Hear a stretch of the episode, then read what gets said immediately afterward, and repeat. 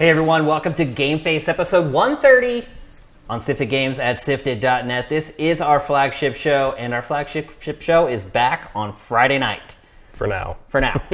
Had to sacrifice See a few lasts. days to get here, but uh, Matt and I have been playing some stuff. We wanted to make sure we could talk about it on the show. Uh, also, with the long holiday weekend last weekend, it kind of kicked us back a little bit. But it seems like on Fridays we get bigger crowds on the stream. Uh-huh. Uh, people can actually stay up late and watch it 'cause they don't have to work the next day. So it's good to be back on Fridays. Or get up early if yeah, you're in Europe. Yeah, I guess there, someone just said they're in Europe and it's 2 a.m. So uh, Either you're up early or you're staying up all night. Yeah, yeah. But uh, we're back on Fridays, and I think we'll be doing Friday next week as well. Uh, just two episodes left tonight and next Friday before E3 kicks off. Is that right?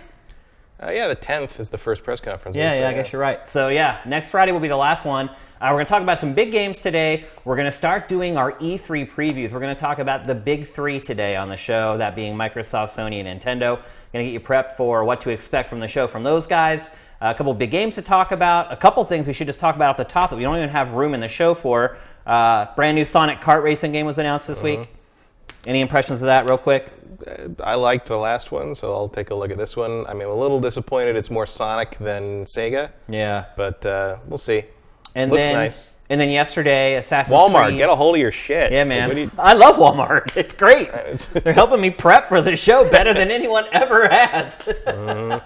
And then uh, yesterday, Assassin's Creed Odyssey Mm-hmm. uh, was leaked, and then Ubisoft was like, "Screw like, it, we'll sure. put out the teaser." Here's a Sparta meme. Go. Yeah, it was essentially just a dude getting kicked off a cliff, uh, like two seconds long.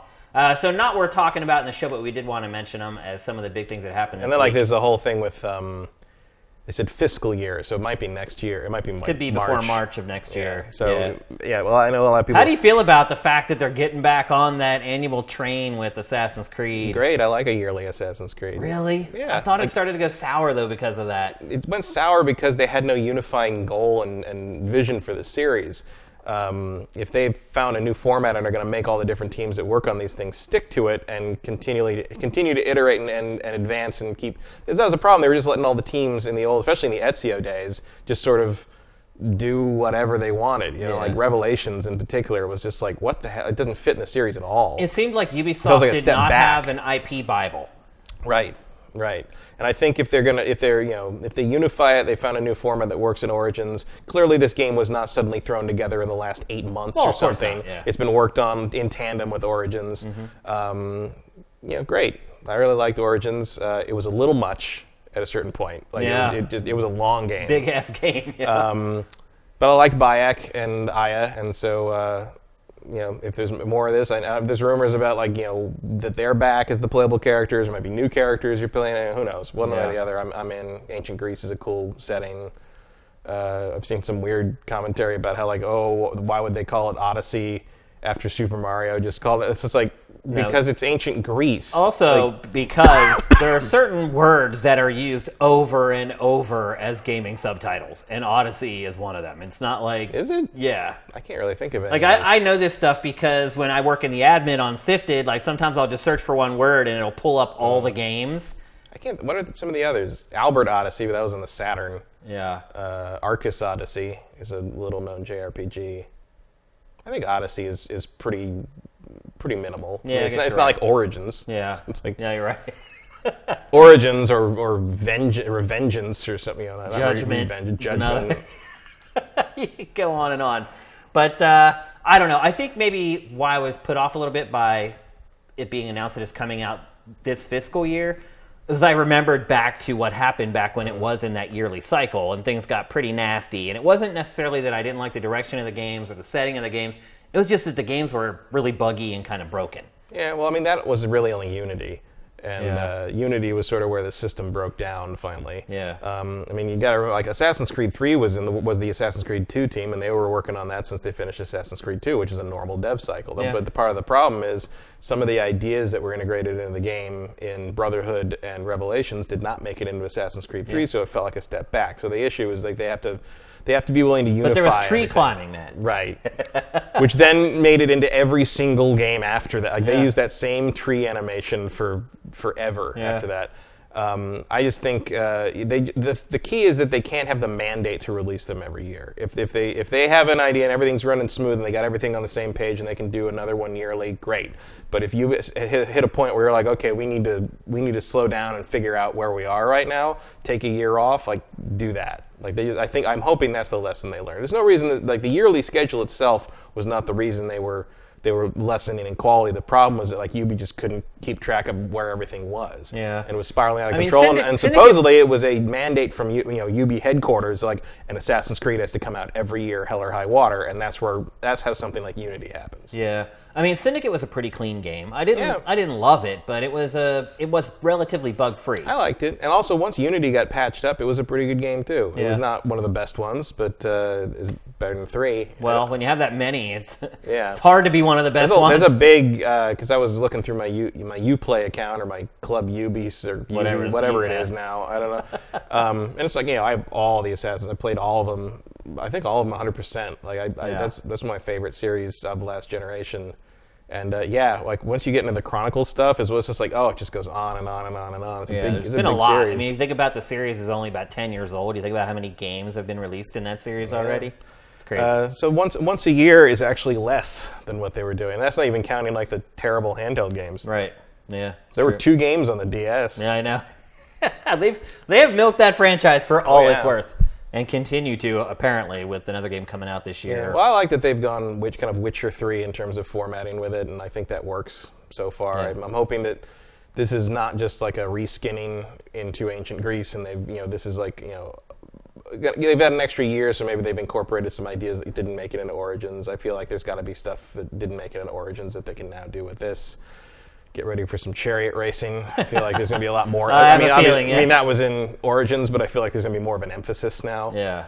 Um, yeah, and then uh, buckle up for ancient Rome in 2020, I guess. I Yeah. know. What's Seems I like the next step. It does absolutely. I'm hoping we eventually get to one that takes place in uh, like the Aztec Empire or something like that, like Aztec or Incan, like in the height of. There's a lot of mystery behind those civilizations. Yeah, well, For that- whatever reason, they've not been able to really nail down a lot of the historical information of that culture. They know a fair amount about it. I mean, it gets more and more as you go. But part of the problem is there's not a ton of written records, and uh, you know the the the Europeans kind of burnt the whole thing to the ground. You know, it's like there was no in- there was yeah. no uh, effort to preserve anything. So we're kind of working from rubble. Yeah. But um, I think uh, there's you know something that like takes you know like uh, uh, like an Aztec like peak of of the Aztec Empire thing could be some really cool stuff.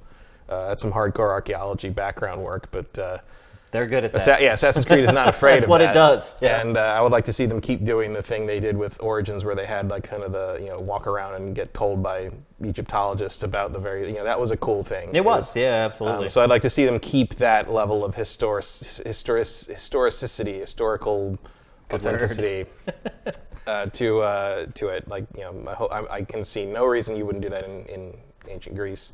I hope they do the thing in ancient because one of the things about ancient Greece that people don't necessarily know is that all those beautiful alabaster white statues were painted up like cartoon characters back then. Oh, really? I Uh, didn't they, they were all uh, Roman and Greek statues were painted very colorfully. Really? You can see the paint kind of fading on. So they they did not look all these austere kind of houses the Wow. holy I did album cover thing. that. No, they're painted up like like you know Like garishly Oh yeah, oh yeah. Wow. They, look, they look. If you saw them today, you'd be like, "What's wrong with? Why would you have that in your house?" But, Interesting. um, with like eyeballs and everything.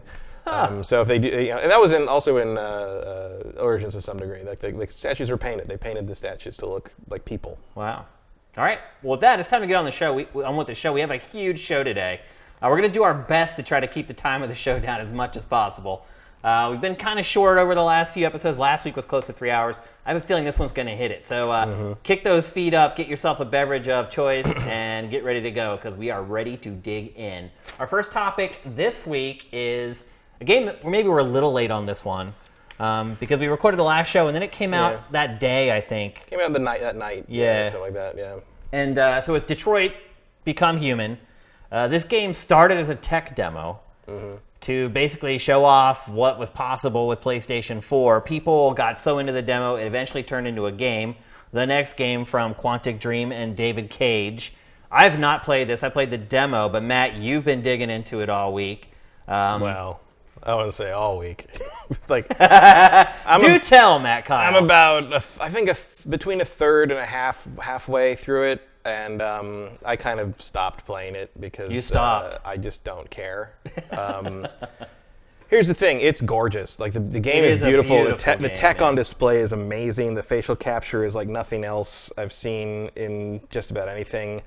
Um, like almost you know and like if you've played heavy rain and, and uh, beyond two souls you've kind of seen a, s- a kind of the similar approach but like the, the use of depth of field is incredible. The use of, of skin texture and and you know uh, the translucency of skin with like the blood vessels beneath them is incredible.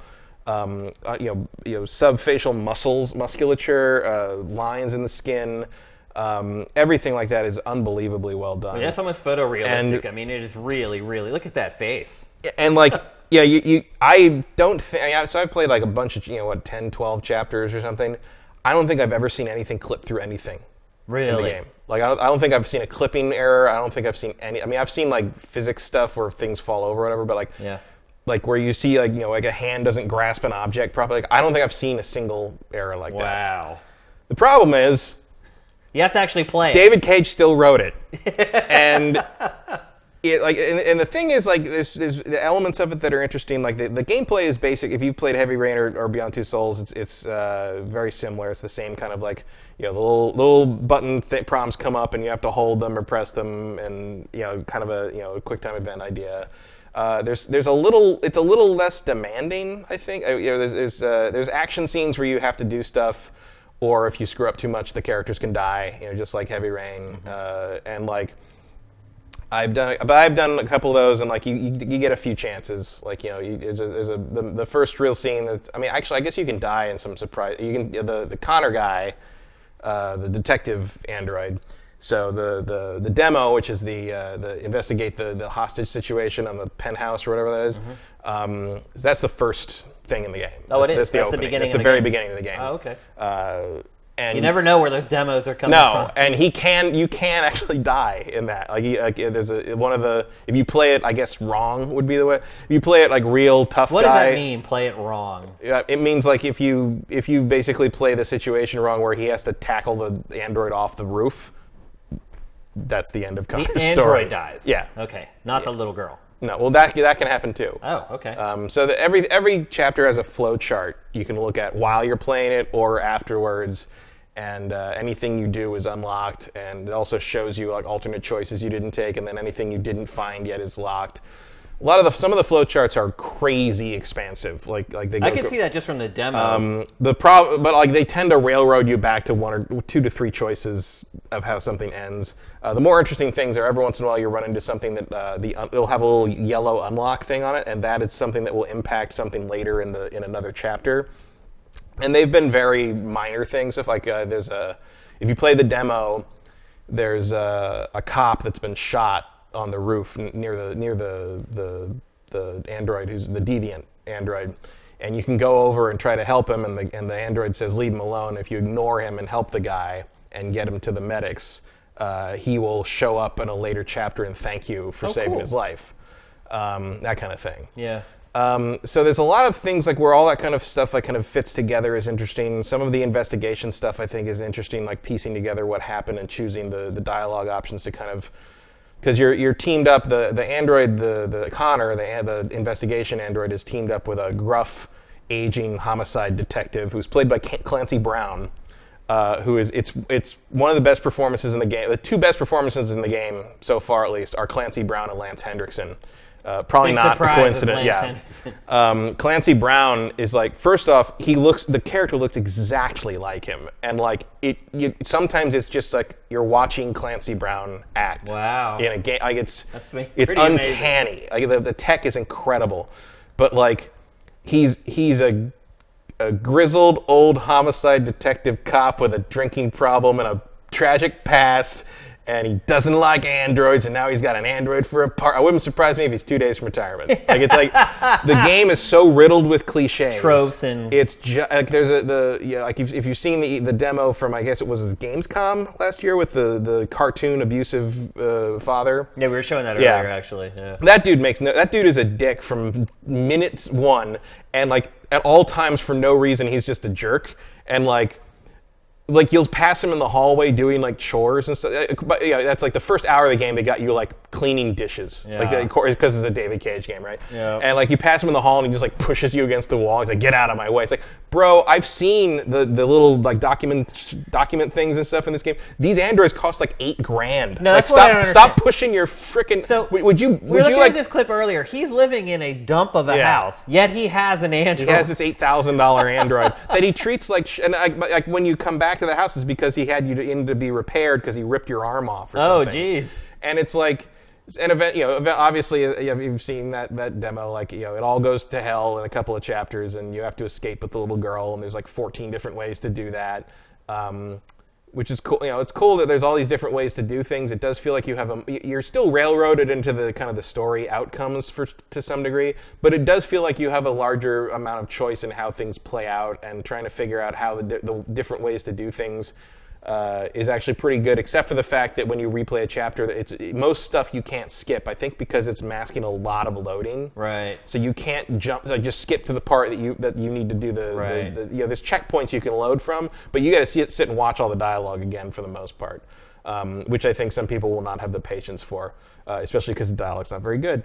And um, so you've got all this stuff like that, um, and then like you, you you escape from the guy. There's like a bunch of different ways you can escape from him, and you are kind of on the run. And then the next chapter, you have to wander around. Um, with the little girl trying to find a place to stay for the night. And once you do that, do that. I know I said do that. Do What is that. Do that. once you do that, uh, there's a scene where the little girl sits down and kind of does, you know, everything's kind of processing everything, and she's sort of, it's like, I don't know why he's always so angry. He wasn't angry before mommy left. It must be my fault. It's, it's like every ABC Right. after-school special cliche about an abused child, like.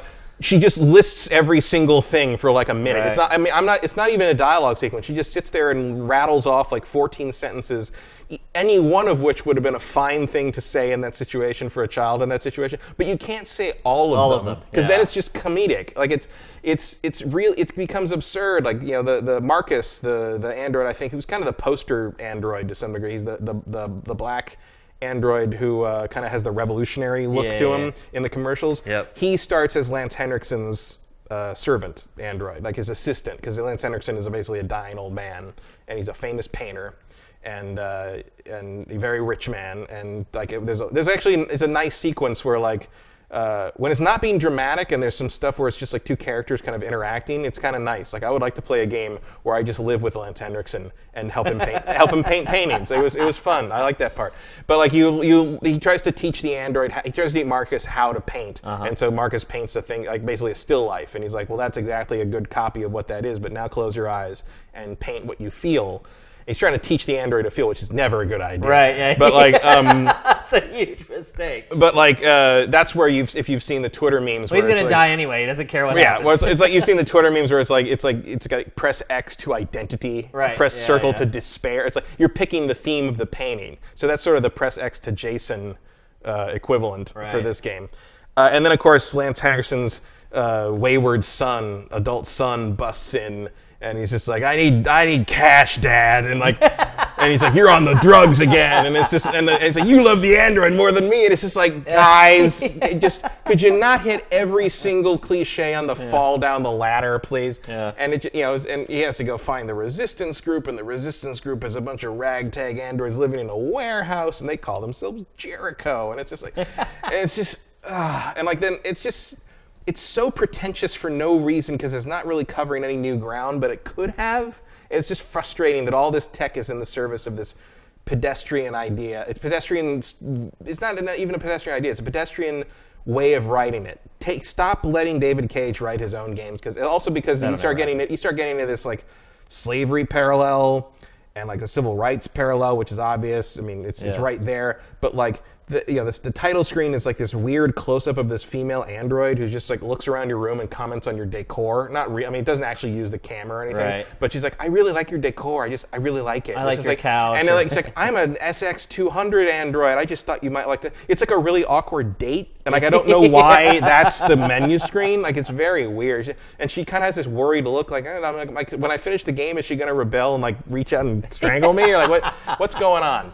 Um, How is the game structured, Matt? So there's three playable characters. three playable characters, and it basically alternates between them at first. So it goes Connor to Kara, who's the the, the abusive abusive father android, Yeah. and Marcus, who is the Lance Henriksen. So it alternates between them, and ra- fairly quickly they start crossing uh, paths. So like, because the, the the story with the with Connor and the police stuff is that he uh, and there's been a huge rash of androids going deviant, they call it, and attacking or assaulting or escaping from their masters or whatever. And they're trying to he's trying to solve it with Clancy Brown, and Clancy Brown doesn't want the help. He doesn't need the help of this, and it just it it just it's so predictable. But um, and so uh, the and it, it's actually you see it kind of unfold in in this in the chapter where you're playing as Connor in the police station. You see Todd, the abusive father, leaving, having made a report that he was assaulted, quote unquote, by, the the, android. android. And so now the android is in your files, and they get a report that an android. Uh, Whatever you did in that chapter, somebody reports that the android, this android, is wandering around with this kid, and um, so you go to investigate, and it's an it's, see it's an interesting thing where you cross over because at first you're playing as It's Kara. a dichotomy. Yeah, Well, first you're playing as Kara in the house, and you're in. I was in the house with this crazy android who only refers to himself in the first person and tries to make the, the kid eat a roasted like rodent or something. It's very weird, but uh, it's, he's not a well robot. Yeah. Um, but uh, you're doing that, and then it switches to Connor getting there with the cops. So you know where she is, and kind of it's up to you whether Connor figures it out or not, and then goes in and sort of, you know, you have to kind of. It's weird. You're investigating a situation that you know more about than the character, so you have to decide whether that character figures it out or doesn't figure it out, and that can determine what happens. That's kind of cool, And though. it's, it, there's, there's some cool i- ideas in terms of like the gameplay, if you want to call it. Because most of it's just pressing QTE buttons, but like, and then Because isn't that really the problem? Because the story sounds rote and it sounds very Yeah. quote unquote video game, but it does sound like it's at least a little bit better than the average video game story. But the rub there is that the story in this game needs to be really good Right. because that's really all there is. Right. I mean, the, the android on the on the title screen is quoting Martin Luther King at me. Like Wow. you, you, you think you earned that, you're out of your damn Yeah, mind. yeah, so okay, and um, it's it's just like, and there's stuff that's you know, like that same chapter where you're investigating uh, Kara. Like you you if you find her, a chase starts. And you're basically, and, and the game kind of switches between you playing as her trying to get across this busy freeway, and playing as Connor trying to chase them. And That's I- weird. and You're either chasing of- yourself, right, essentially. And either of them can die in, Oh, if you screw up too much. And um, and so you're like, okay, you're gonna, if you so like, if you screw up as Kara too much, she could die, or she could just slow down enough that when you play as Connor, you could catch her. And so there's all these different outcomes for that. I don't know how that. I only got the one because I haven't gone back and played through again because you're supposed to basically play through the whole game and then go back and do the stuff you missed, Right. Um, and sort of live with your choices the first time through and then see all the variants. Um, but that whole sequence like is actually really cool from a wow like that looks really good I mean, it's in the rain and like the cars are moving like crazy and they're getting knocked around by the cars and getting back up and hopping over stuff and you're trying to keep up with the QT and that's pretty cool like like, like if you want Sounds like it has its moments. yeah, if you want to see a PlayStation Pro like push some really Flex gorgeous visuals, like because uh, again, you can you can do that in this game because it's doing nothing. Right. Like you know exactly where these characters are going to be. You you you you don't have to worry about was the player going to suddenly turn around Or is the or the like camera run over there. Like you know you're, you're you can make these visuals this this quality because you have very strict control over what somebody does in Yeah. each of these areas. Um, which is a, I mean, that's a valid trick. It's a, it's, Yeah. it- you know, that's not cheating really. It's just like that's the type of game we made, so we're going to make it as gorgeous as we can, and that's how you should do it. I mean, I've often wondered about what would happen if a developer made a game, and I think I maybe even mentioned it a couple years ago on the, on GameFace, it that was entirely inside. So that polygon budget, they never have to draw a horizon, they never have to draw anything outside. How detailed would that game be? Yeah.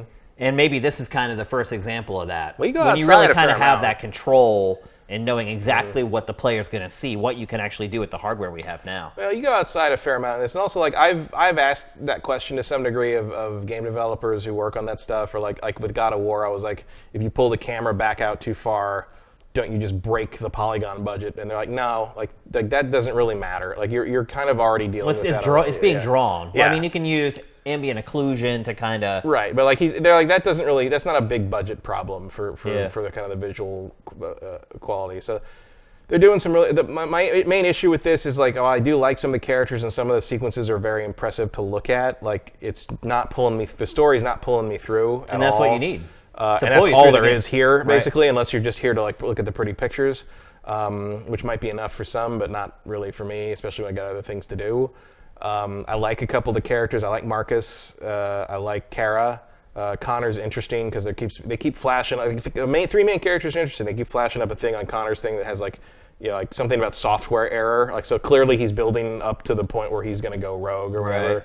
Um, so like, and I'm sure that's got probably got some really impressive like you know riots in the streets sequences because like you know I'm sure you've seen the commercials and stuff that have Yeah. you know they, they, there's some action in this game eventually.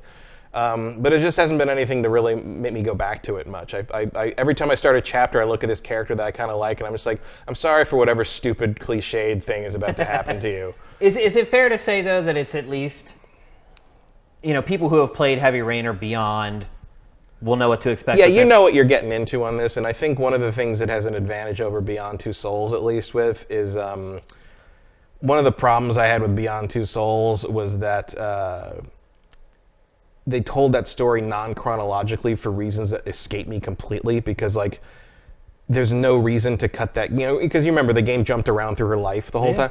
And like none of none of the stuff that followed really seemed to need the information that you were told by the later scenes coming sooner. And then I replayed it after I finished it in chronological order because there's an option to do that. And I thought it was a much better story. and I'm just like, I don't know why. I mean, it's not a great story to begin with, but like Ellen Page does, has a good performance that kind of pulls you through it. Um, in fact, part of the problem I have with Detroit in that sense is might be that like the three main characters do all have good performances so far for what they have to work with.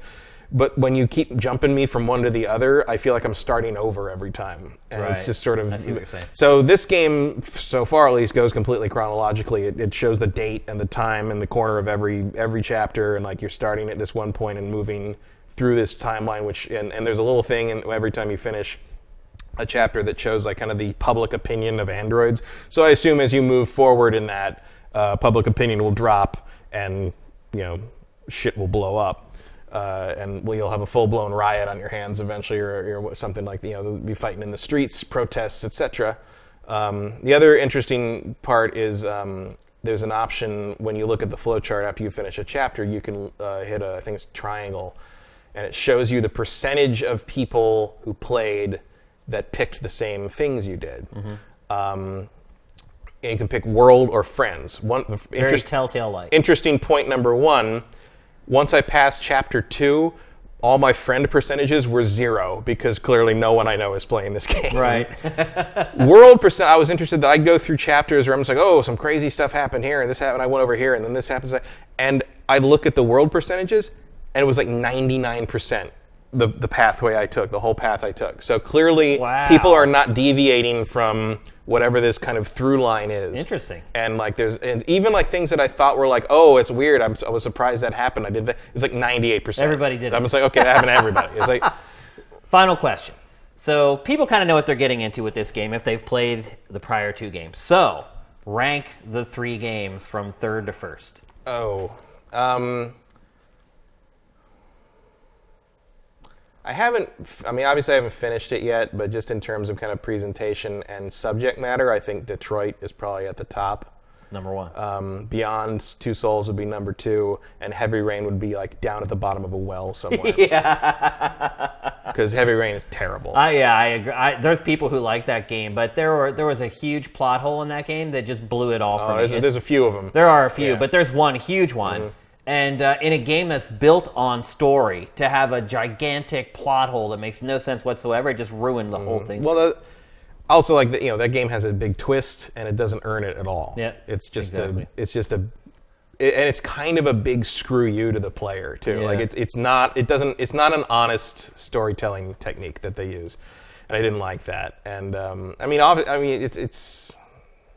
I, I, I even like I like Indigo Prophecy better than better than and Anachron. If you go way back, you get to with this this team, you get to Omikron, um, which is uh, the David Bowie game, Yeah. I think, and uh, that one was pretty. I like all the all everything that uh, Quantic Dream has done. I like better than Heavy Rain, but Heavy Rain um, is kind of also something to, to look at in parallel with Detroit in the sense that like Heavy Rain had the same thing where it's like, oh, the story's not very good, but wow, look at it, it's beautiful. Yeah. Detroit's not going to be beautiful forever. You Heavy know? Rain seems more similar to Detroit than it does. Yes, there's there's more to, more of uh, at least in terms of structure and kind of the jumping between characters because Beyond Two Yeah. Souls is clearly about Ellen Page's character. Period. Uh, and um, and the, I think that the story uh, in in Beyond Two Souls is also not particularly well told, but.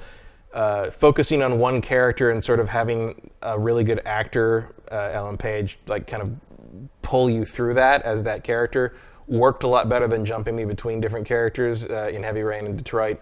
Um, also, you, you just were able to focus more on her and on Willem Dafoe as her father figure, and that all kind of fit together better. And I felt, uh, you know, I, there's a lot of questions about the world in Detroit. The world of Detroit is more interesting than what's happening to the characters. That's ki- Maybe that changes later on. it could, but like, I don't have a lot of faith in it so far because so far the setup is about as compelling as a, as a very special Punky Brewster episode. so it just makes me think like, man, imagine if a decent storyteller could get a hold of this kind of budget, this kind of time, and this kind of tech and tell me something worthwhile. Imagine if you gave this to I don't know.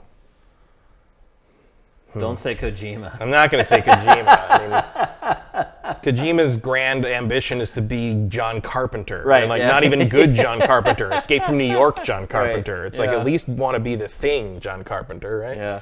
Um, I believe this is a tech demo this whole game was based yeah. on. This is the this, this is the is like what we saw first that ended up becoming it's interesting that it ended up being the best of the three games and it was based on a tech demo instead of a concept that they came up with Well, Heavy and then- Rain was also based on a tech demo. is that true It was based on that, that tech demo of that woman like screaming at you with a gun in the kitchen.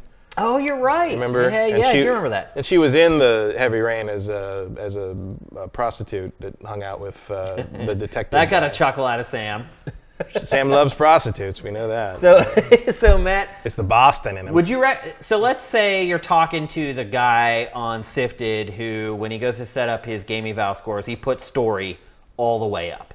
Would you recommend this to that person? Not if he's encountered stories that aren't video games. Okay. But is, is for Because look, I mean, I'm, I mean, look, my degree is in English literature. Like I've read a lot of good stories. This is not one of them. yeah. Um, as what games about go, it's on the video game scale? Because you know what I say. I always say the best video game stories are the worst stories from films. right.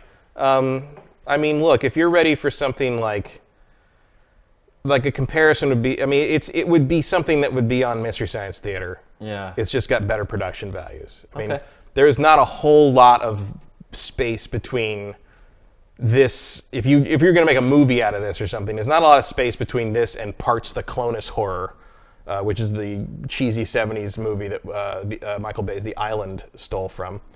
Um, there's not a lot of space between those in terms of like present in terms of storytelling and acting, in, with the exception of people like Clancy Brown and, and Lance Henriksen. Although P- Clonus Horror also has Peter Graves in it, who's pretty good.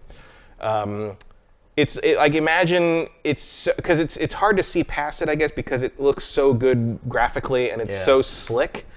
But this is like a C-list, like kind of exploitation '70s film to me in a lot of ways. Like, it's like it's it's I guess it might have like cheese factor like appeal in the same way that like Logan's Run does. You know, it's Yeah, like I know what you're saying. but like or like Zardoz, you know, like like clear and, and it's done in that same kind of extreme earnestness that movies like Zardoz is, are done, where it's like um, clearly whoever made Zardoz really believed in Zardoz. You know, like it's um, it, it's there's no doubt of that. But you watch it and you're like, what do you do? Like, what? Okay, And it's like I mean, it's, it might be fun, but like the game thinks it's profound. Right. David Cage We thinks yeah, David profound. Cage thinks it's profound. Yeah. I watch this and I'm just like, this is this is my first equality story, Right. basically. I mean, it's like it it reads in. It, it's like it's written by. In places, it feels like it's written by like a young teen, as like a story, and they thought they were saying something profound about like equality or racism or whatever, or or or, um, or you know self awareness or, or or kind of tech, you know the, the futurism kind of angle of it. But in truth, it's just like well, that's pretty good for your first try, but hopefully you grow past that. You know, Yeah. it's that it's that thing where like you read like a young kid's or you, when you're a young kid and you write something and it's basically just a straight rip off of all your favorite things. Right, all into one. Yeah. And you know, you start by doing that, and eventually you kind of develop your own voice. Yeah. Like it feels like David Cage just never develops his own voice. It Got feels it. like everything he makes, like Heavy Rain, was just a by the numbers murder mystery that had a weird twist in it. Beyond Two Souls was sort of the standard, sort of like you're an outcast experiment supernatural thing. Like it had, Beyond Two Souls, I think had more original ideas in its head than either of the other two. Uh, and Detroit just feels like okay, well, you're Red Eye Robot, and you sort of extrapolated from there, and then you saw Blade Runner twice. It's Yeah. like, like Would you um, recommend anybody buy this, Matt? probably not for sixty bucks. Um, Where do you think's a fair price, maybe? Well, there was a thing on uh, like PlayStation Rewards or something. I don't remember what it was. Like Wario 64 was tweeting about it, where if you watched like a video, you got a 20% off coupon. Um, that's pretty. I mean, I think that's over, but that was ended yesterday. 40 bucks, But 40 say. bucks was a. I feel I paid 40 bucks for it, and I felt like I I don't feel like I got ho- totally hosed on it. You know, um, I'll probably go back to it and like finish it eventually. Um, so I'd say 40 and under. It's a pretty good deal. Um, I know we really don't recommend things at full price very often on this show. yeah. Um, and it goes if, if you if you played Heavy Rain and Beyond Two Souls and you thought they were fine storytelling wise, this game is probably even You're a gonna little. love it. Yeah, it's. prob- I mean, this game is probably a little better than Yeah. either of those games in terms of storytelling. I mean, the one thing I can say, I guess, is that he is getting better. He's. Yeah, each game has gotten better. I don't think he's good at it in you know writing these these meaningful quote unquote stories. Um, but he's improving. but he's improving to some degree, and, and I don't know I don't know what's going on. The details of that are, but like yeah, if you pl- didn't think anything was wrong with the writing in Heavy Rain or Beyond Two Souls, like you should probably already own this game. They Like, probably do. Probably do. Yeah. maybe by uh, PlayStation 7, Yeah. he'll actually get to a place where he's writing a decent 80 year old David Cage, just like it's like I know I, I story. I finally, finally figured it out. and like it'll be a game about his life. Right. It'll be like an Which he could not screw up. Right. and you're like, this is ma- this is the most melodramatic. It's like that's what really That's happened. it. It's like well, well, remember they have, so many things. well, remember they just had like the sexual harassment lawsuit and all that stuff that's going yeah. on. And actually, maybe the next game will be about just Oh, Dream. that, that would be so in character. be like, was like, well, this has happened to me, and now I have to explore it as an artist, kind of thing. And you're just like, yeah, that'll be good. Yeah. All right, so there you go. That's Detroit uh, Become Human. We're going to move on. We're going to talk next about a polka pokey explosion that happened Poke this week. explosion. Does E3 mean nothing to people anymore? Seriously. You announced three Pokemon games in one day with really no pre-announcement whatsoever. Well, it's like everyone's just like, oh, they're trying to get ahead of the news cycle. If you, if everybody tries to get ahead of the news cycle enough, one year E3 is going to be in May again. Or they'll just cancel it. Yeah. They'll be it'll be like the last week of May and they'll be like, you know what, we're just gonna cancel. That's it. kind It's- of in line. Everything's with- happened already. It's kind of in line with what's what's already happening to E3 though. It's like everything's getting so dispersed and everything's like you know two companies aren't even on the floor anymore and everything you know the press press conferences keep moving up and up and up and up. You know they used to press conferences used to be all be on Tuesday except for like one on Monday night Yep. and now like they start t- Sunday morning. Yep. You can't and people are you know you, people used to fly in Sunday morning now they fly in Friday night. Yeah. and it's just it's getting you know it's moving more and more back. And the show floor is getting less and less important. And meanwhile, there's all these other events popping up around the Right. show. I mean, Microsoft has their it's, it's just thing. an increasing you know and the, i think you know, a lot of the really good information a lot of the you know a lot of the real journalistic work is pre-done via judges week yeah. um, you know the, the, the actual physical three days on the floor is becoming less and less important to kind of the industry and the media and it's and i think that's why you're seeing the esa try to shift it to be a public event in that regard because that's that those are the people that are going to benefit the most from it if they can ever figure out how to make it work Now on the flip side, we're doing we're going to do a lot more from the show floor this year because of the shift in focus to the fans getting in. Like we're going to shift our coverage a little bit to talk to those people and figure out what it's like. We're going to ask people If they felt like it was worth it, talk to people who traveled from the East Coast and Eight hours in line paid in the for Nintendo the flight, booth, real and paid time. for the hotel, and we're going to go to them on Thursday. We're going to say, hey, has it all been worth it? Uh, I think that's a pretty valuable service to a lot of people who are thinking about maybe making their sojourn to E3. But Yeah. anyway, there hasn't been a lot of like investigation into what the r- normal people think about Nope. going to E E3. I haven't seen anything like it. So we're going to do some of that stuff. But let's get back to Pokemon. So Japan just don't give a crap. Zero F's given pretty much Well, about I mean, E3. Nintendo has always kind of seen themselves as somewhat separate from these kinds of shows. Well, anyway. Pokemon Company in particular is, is kind of does its own thing. Mm-hmm. Uh, even outside of what Nintendo normally does, it is its own private company and it can make its own own decisions. And I don't know why you would think you'd need to get out of from under the avalanche of information from E3 because Pokemon is frickin' Pokemon. Mm-hmm. Maybe, But maybe they don't trust Nintendo to showcase it properly. that that's possible as well. Although I'm- Limited amount of time in that direct. Yeah. So I'm guess, but I'm guessing they'll have demos of it at. Anyway, let's talk about the game. So the big one, Pokemon for Switch, was what everyone was really waiting for. Um, a little bit of a letdown because it turns out it's it's a remake, and this is a remake, absolutely, in the purest sense of the term remake, of Pokemon Yellow. Um, and it A has, loose remake. a loose remake, ways. but it has the same plot. It has the original 151, which I'm all about. Like, I really only care about the Plus original. one. Right. I only really care about the original Gen 1 Pokemon. Like, all these other Pokemon, I could really care less I like about. Gen 2, but like I kind of fell out of it after Gold and Silver, Yeah. and um, so everything after that is sort of like a, a blur. Yeah, I mean, a lot of people are disappointed about It's called uh, Let's Go, Pokemon Let's Go, and then there's a Pikachu and an Eevee edition. A lot of people I saw were like disappointed, saying, This isn't what I wanted. This is exactly what I wanted for Switch.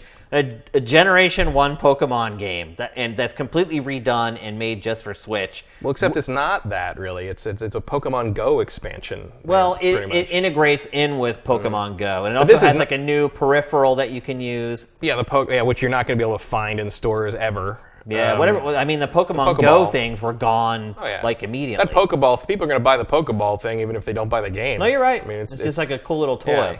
And then it talks, I guess, Yeah. if you, Cooperative play, you can play together with somebody else. locally. Locally, Yeah. The, the, the, the still- online, there was a lot of con- controversy over whether it was online play or not. Yeah. Uh, Games, GameStop, GameSpot Have said they- there was, and they said there wasn't. There were, like sites were, con- and then Nintendo Japan said there was, and somebody said, well, so I don't know if anybody knows. There way or the has to be online battles. I mean, how hard is that? Don't bet on it.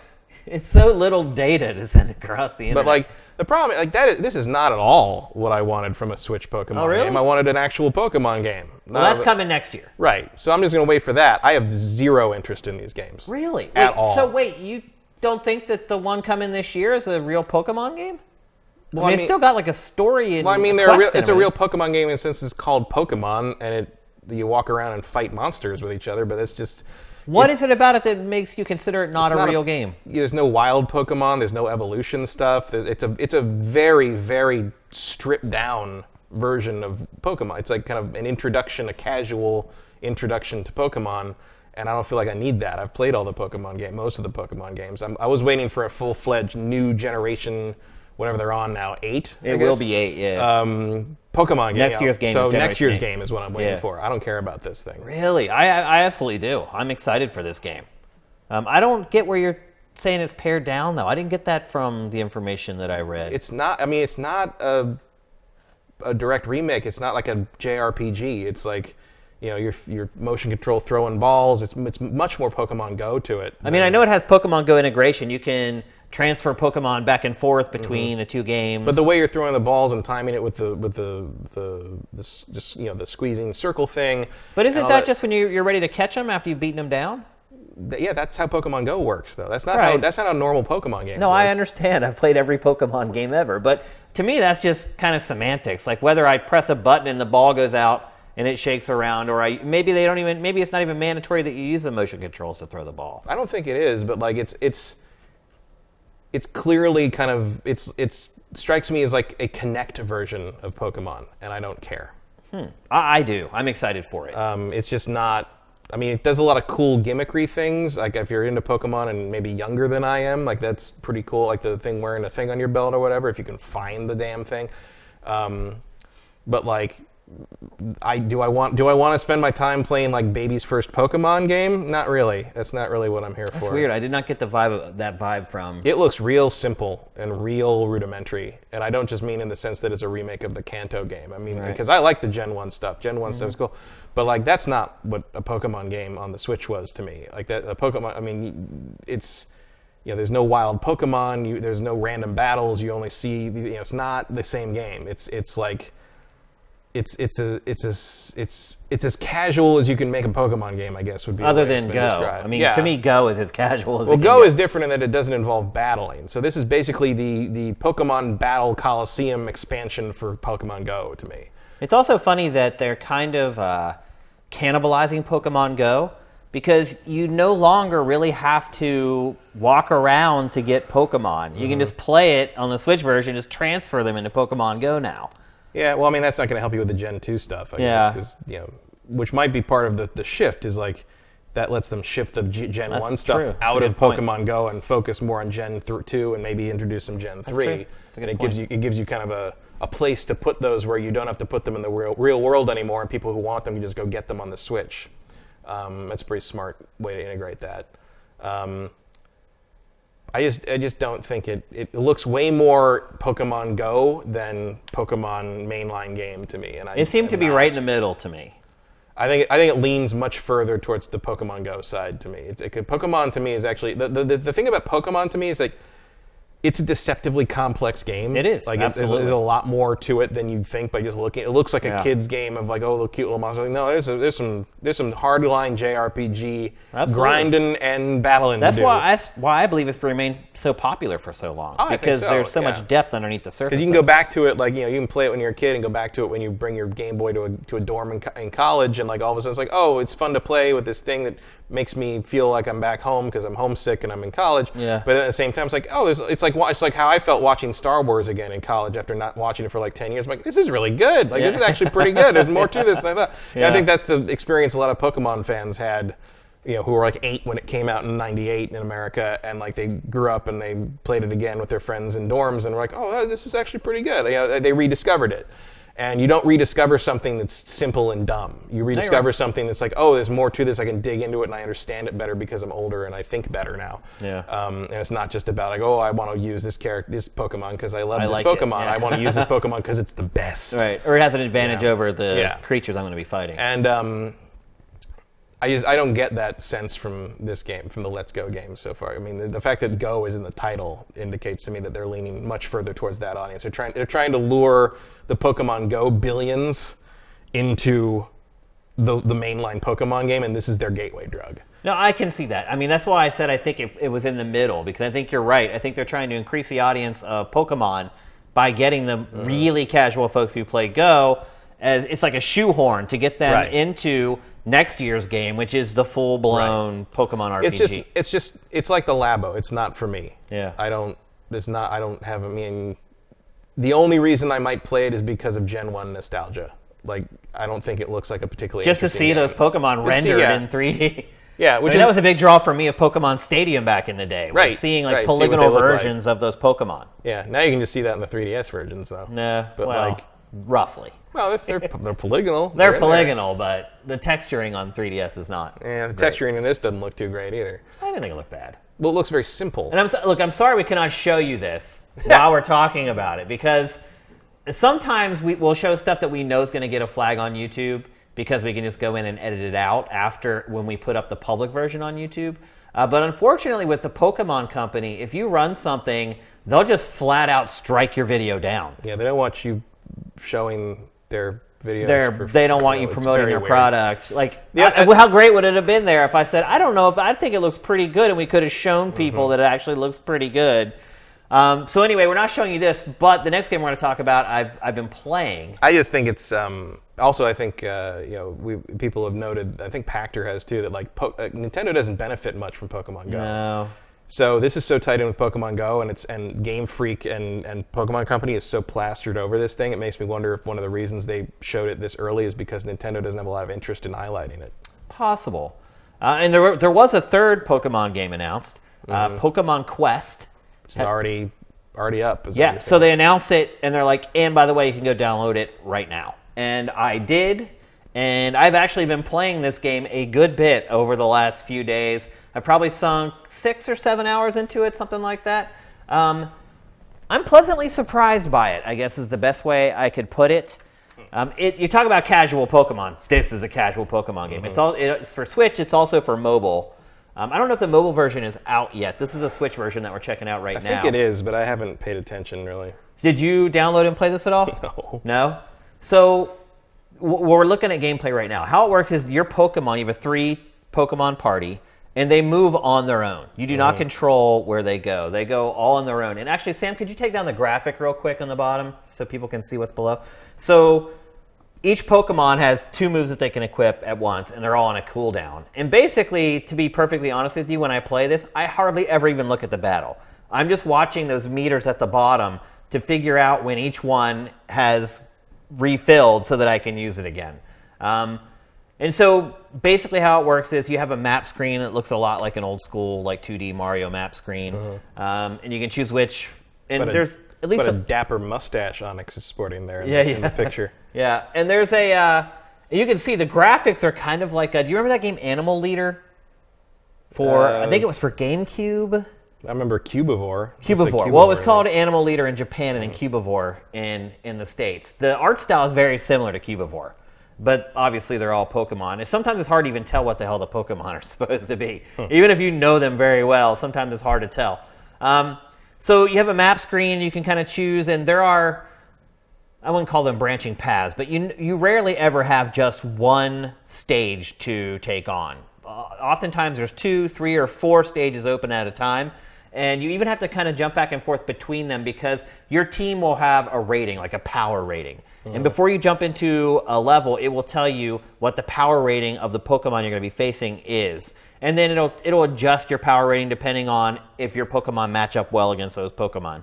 Um, and sometimes, like, you'll start plowing through one of the levels, you'll get to like the third stage or whatever, and there'll be a huge jump. And then you go back out to the map screen and you realize that one of the other levels is actually lower. And so you end up like jumping back and forth between like all the stages. Um, like I said, the Pokemon control themselves. You don't control where they go on the map. They just automatically seek out the enemies. Uh, and you end up generally fighting like three or four waves of enemies. And then after you get to like the end stage, you take on a boss. Um, so the structure of the game is very simple. It's very, very easy. When you're outside of actual combat, um, you go back, you have like a, a base essentially. And when you first start, it's just empty terrain, and uh, whatever Pokemon that you have are kind of hanging out there. But as you play the game and you beat bosses, you add new statues to your base. Um, and then eventually, you when you first get to your base, you have a cooking pot. You can upgrade the cooking pot, and the cooking is so after you defeat each monster, you get resources after every battle. And after you beat a boss, you get like a ton of resources. And then you use those resources to cook. And what the cooking does is it brings new Pokemon to your base so that they can join your team. And you have different recipes, and different recipes attract different kind of Pokemon. Um, and so you can be a little strategic about how you're kind of building your roster of Pokemon that way. A little bit uh, um, Viva Pinata. A little bit, yeah, it, it is kind of that way. Except you're not like laying. Well, no, you're right. Viva Pinata is very much like that. yeah, it was like the scent or whatever that would bring him. It's kind of the same thing with this. Um, and like I said, you have a three pers- a three Pokemon team at all times, um, and then each Pokemon has like a grid, and there are three different items that you can collect throughout the game. There's a, an item that improves your attack. There's an item that improves your defense, and then there are items that will boost the power of your two attacks. And you go to this grid screen and like there's a it's kind of like tic-tac-toe. Like each pokemon has a different grid screen. If you can stack those up so that they're in a straight line it will give you kind of a multiplier a multiplayer that'll multiplier that'll make that that ability stronger or make your team stronger um, and then there's mission objectives that you accomplish, and this is where the free to play thing kicks in. So you have these things called uh, like tickets that you get. Uh, you get them sometimes when you defeat enemies. You get it by completing missions. Like there's tons of like challenges and missions, like meet 10 grass style Pokemon, defeat 50 rock style Pokemon. And as you as you complete those, you get different rewards. And sometimes it's these tickets. Well, the tickets are kind of the the gatekeeper to the entire game. Without tickets, you can't do much of anything. You need them to cook, you need them to do almost anything in the game. So that's one way that they gate the game for free to play. The other way that they gate the game is with a battery. So you have a battery in the game, and you can earn extra battery power by completing missions and things like that. But for the most part, basically that's how they get you to pay because you have to spend those tickets to buy battery life or to buy extra things for your base. Uh, you can buy like decorations for your base or whatever. Um, and that's how they gate it. So, but I'll, I'll tell you, I managed to play this game for probably four hours before I got to a point where my battery was dead and I had no way to get more battery juice. And then that's when the prompt comes up and says, "Hey, do you want to spend real money to buy these tickets so you can increase your battery your battery life and keep playing?" And if not, you just turn it off and then it's on a timer. Mm-hmm. Like every 30 minutes, your battery will charge up one notch, and the battery's like five notches or something like that. So last night, finally, after playing for five or six hours, I got to that impasse, turned it off, woke up today, and the battery was all full and I was able to go again. Um, so I would say for a free to play game, to be able to play it that long without having to spend any real money and only really just having to take a break from the game, um, I think it's pretty fair. Um, and here you're looking at one of the statues. So when you beat a boss, you get these statues. And then chances are, I think, well, it'll walk you right to what I was talking about. And I can now show you guys some of the stuff I was talking about with the base and uh, setting up your Pokemon. So this is the, that was the map screen, and that's where you choose what level you're going into. And here's the challenges I was talking about. So you can see there, I completed that challenge. It charged my battery up. And now my battery at the top right there is an eight out of five. Um, here, this one just gives me uh, resources to cook with, and then some of them will actually give you the Pokemon tickets that you need as well. Um, and then let's see. Here we go back to the base camp. Now you're going to be able to see the camp that I was talking about. So the statues that you get for beating the bosses, those are the gray statues. That thing that's like smoking is the cooking pot. And then you can see all the Pokemon that I've already collected just hanging out around the base. Um, and then uh, I just got that statue, so now I'm going to place the statue down on my base, and you can kind of choose where you want to put it. Uh, those things give you buffs, your team buffs, um, but I have not really quite figured out exactly what all of them do yet. Um, and then you can see the cooking pot. Every time you cook something, it's a set amount of days. So you can see it says two out of four. That pot's been cooking for two days out of the four it requires to complete it. Once it hits that four day mark, I'll be able to open the pot. And when you open the pot, the smell emanates out, and then a new Pokemon will come into your base camp and you can add them to your team. Um, and that's pretty much it. The RPG elements are pretty light. Uh, the game itself so far has been pretty easy. I think I've died like once on a boss fight the whole time I've been playing it. Um, but it is a free game, and I played that game for six hours, and now when I go home, my timers will all be refilled, and I can go play it again. I've actually had some pretty good fun with it. It's certainly a different take. Here you can see each Pokemon screen. So on the left there, there's that grid. Oh, too bad it went away. Here it is. So each Pokemon's grid on the left is different. So you have the hearts, and then you have the, the red ones. The hearts obviously build your hit points. The reds build your attack power. And then that top row across the top there, those are your actual attacks. And then the blank spaces to the right of each one of those are where you can add the, mo- the modifiers for each of your main attacks. Um, evolution's slow. I've only evolved one Pokemon. When I did evolve it, I did not get any, any new attacks. And sometimes you get like a Pokemon that only has like buffs. It- It's like in in this game, things like that aren't as effective as they are in a real Pokemon game. Um, but look, it's free, and I've had a lot of fun playing this game. It's very simple. It's very easy. I could definitely see myself playing it on a my smartphone uh, once it comes out for mobile. I was pleasantly surprised by this for a free to play game. I don't know that Nintendo has the the special sauce set up right so that people are going to actually spend money on it because like i said i played it for six hours never spent a dime That is an ongoing problem they seem to have. it is yeah nintendo has not figured out yet how to maximize revenue from mobile games well, because they're. I mean, it's good for consumers. They're still interested in people having fun playing the game. no you're right And as long as you're thinking about that, you are not maximizing your mobile game revenue.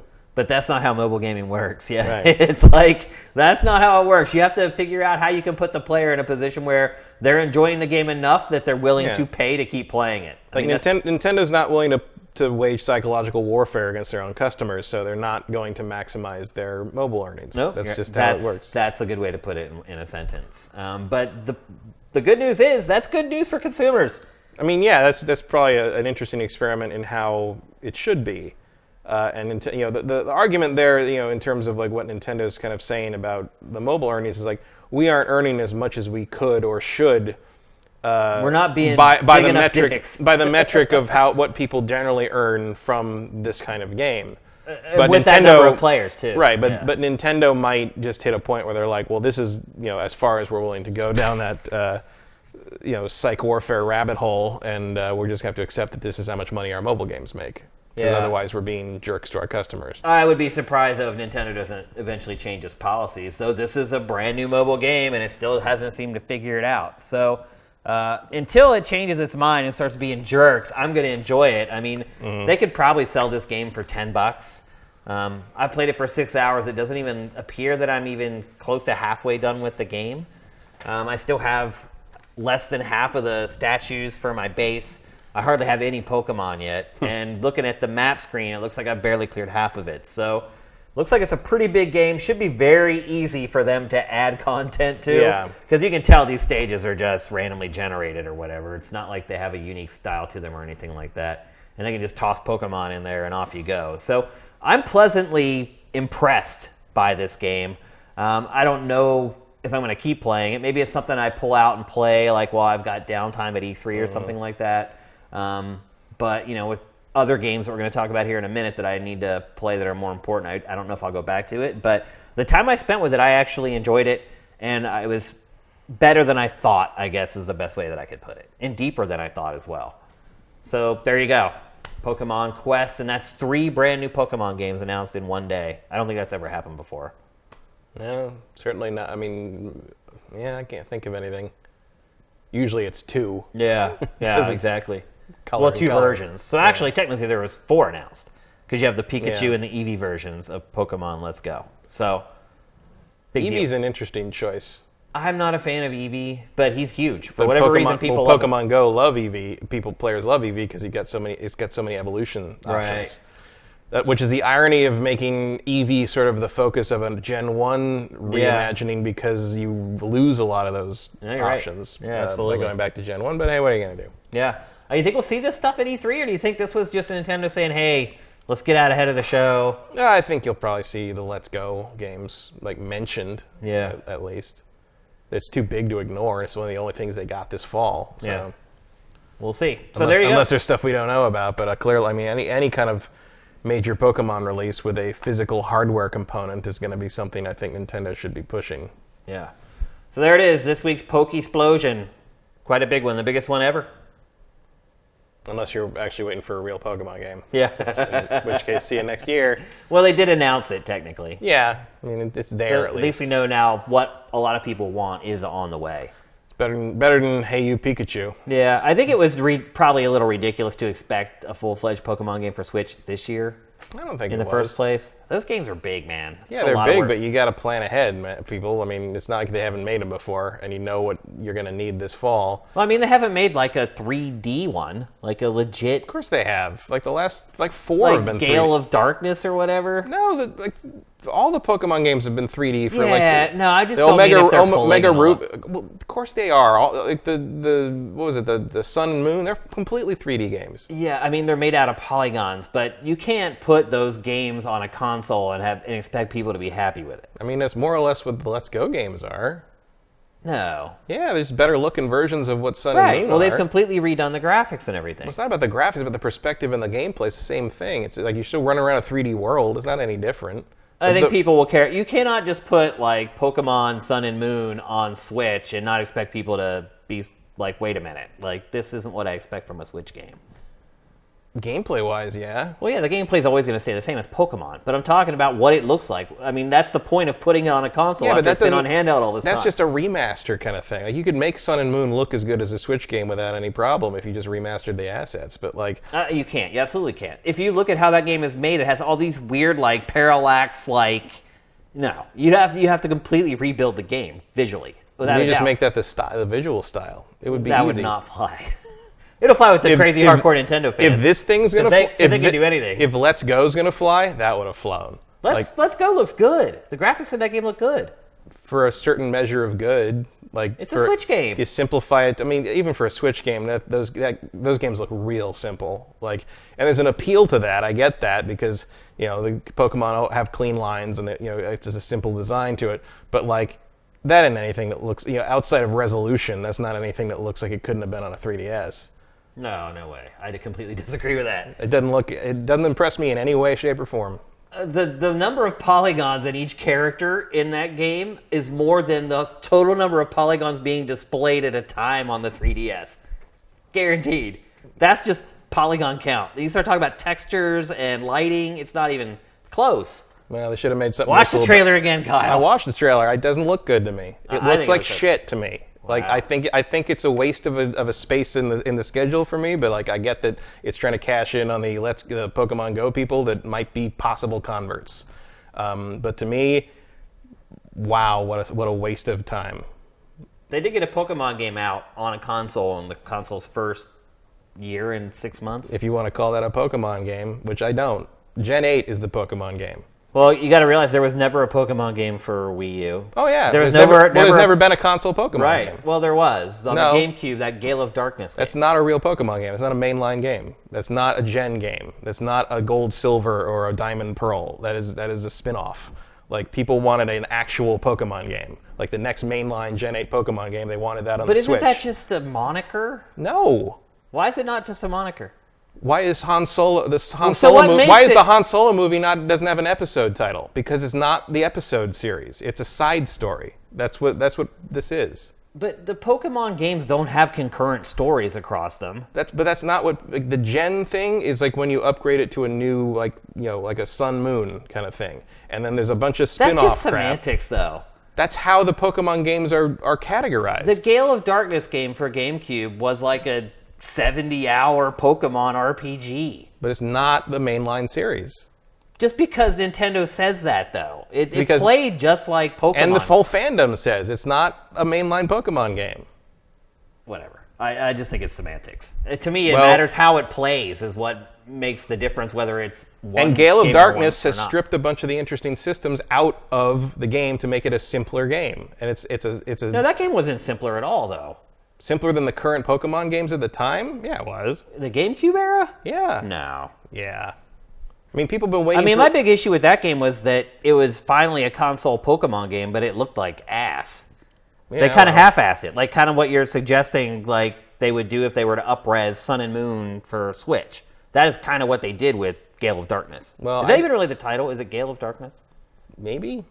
it's sounds- something it like sounds that. right to me. it's something like that. I never played. I enjoyed it. I played it all the way. Through. I never played end. much of that because it just wasn't it wasn't part of the series. It's not you're not going around battling other people. There's no online support for it. It's not the same thing. It's not you're not filling out your Pokédex with your your your team and your PCs and I mean No, it there's- had all that. There's no forward momentum. The way you know it's a mainline Pokemon game, can you forward momentum your Pokemon collection to the next one? And Gale of Darkness didn't do that. The mainline games are like gold, silver. I, I know what people consider. I just think it's bullshit. Well, that's what. Well, I know what you're saying. I know that hardcore Pokemon fans are going to agree with you, but I, I just think it's bullshit. I just don't think it makes any sense. It's a po- it's a Pokemon game or it's not. And I would agree that Let's Go is far way farther away from a traditional Pokemon game than Gale of Darkness. Well, then I'm going to make you play the Wii version of Call of Duty, and you're going to be happy. I played it. You're going to be happy with that because it's a real Call of Duty game, just as good as any other one. That was what Black Ops Two. Uh,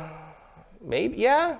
I think they I just chopped- was I two. think the campaign it was just a campaign with no multiplayer, right? Isn't that what it was? I thought there was some kind of local multiplayer thing. Maybe that was a world. It was a World War II one as well. remember. There was like a like a World at War got a like a weird version. I thought of a, like a Wii. I do remember it was version. completely gimped. But It this is that's what something like Gale of Darkness is. Is like the Wii version of the mainline Call of Duty game. Like that, and people want. It's kind of like how people were saying, like, oh, they want Black Ops 4 on the Switch. Well, whatever you're going to get Call of Duty wise on the Switch ain't going to be what Black Ops 4 is on the other platforms. Well, actually, it might because there's no campaign in Black Ops Four. you can't run that on that. I, I would be shocked if that's also Activision doesn't care. Like Activision doesn't think there's any money to be made there. They want a games as a service, and there's no online thing. Maybe next year, when the online infrastructure is already in place. But I feel like Activision is big enough and full of money enough and doesn't care enough that they're just like, eh, call us when you're ready, kind of. You know, maybe next year. Yeah. Maybe like maybe they get Black Ops 4 on the Switch next year. once the online infrastructure is in place and, and it's kind of proven after a while. But like, no, I, there's I. No, you're only going to get Blackout probably on Switch. Yeah, maybe. the Battle Royale, it's my But. I think uh, there's a lot If of there's a lot of people all. disappointed that this is not you know the mainline real Pokemon game is coming next year, and so everybody can just sort of wait for that, and that's cool. But like this is this is this is a stopgap spin-off. This is Pokemon Snap. This is Hey You Pikachu. This is not a Pokemon game. All right, let's move on. We're going to start our E3 previews finally. After talking about them for a couple weeks, we're going to do our first one. We're going to talk about Sony first.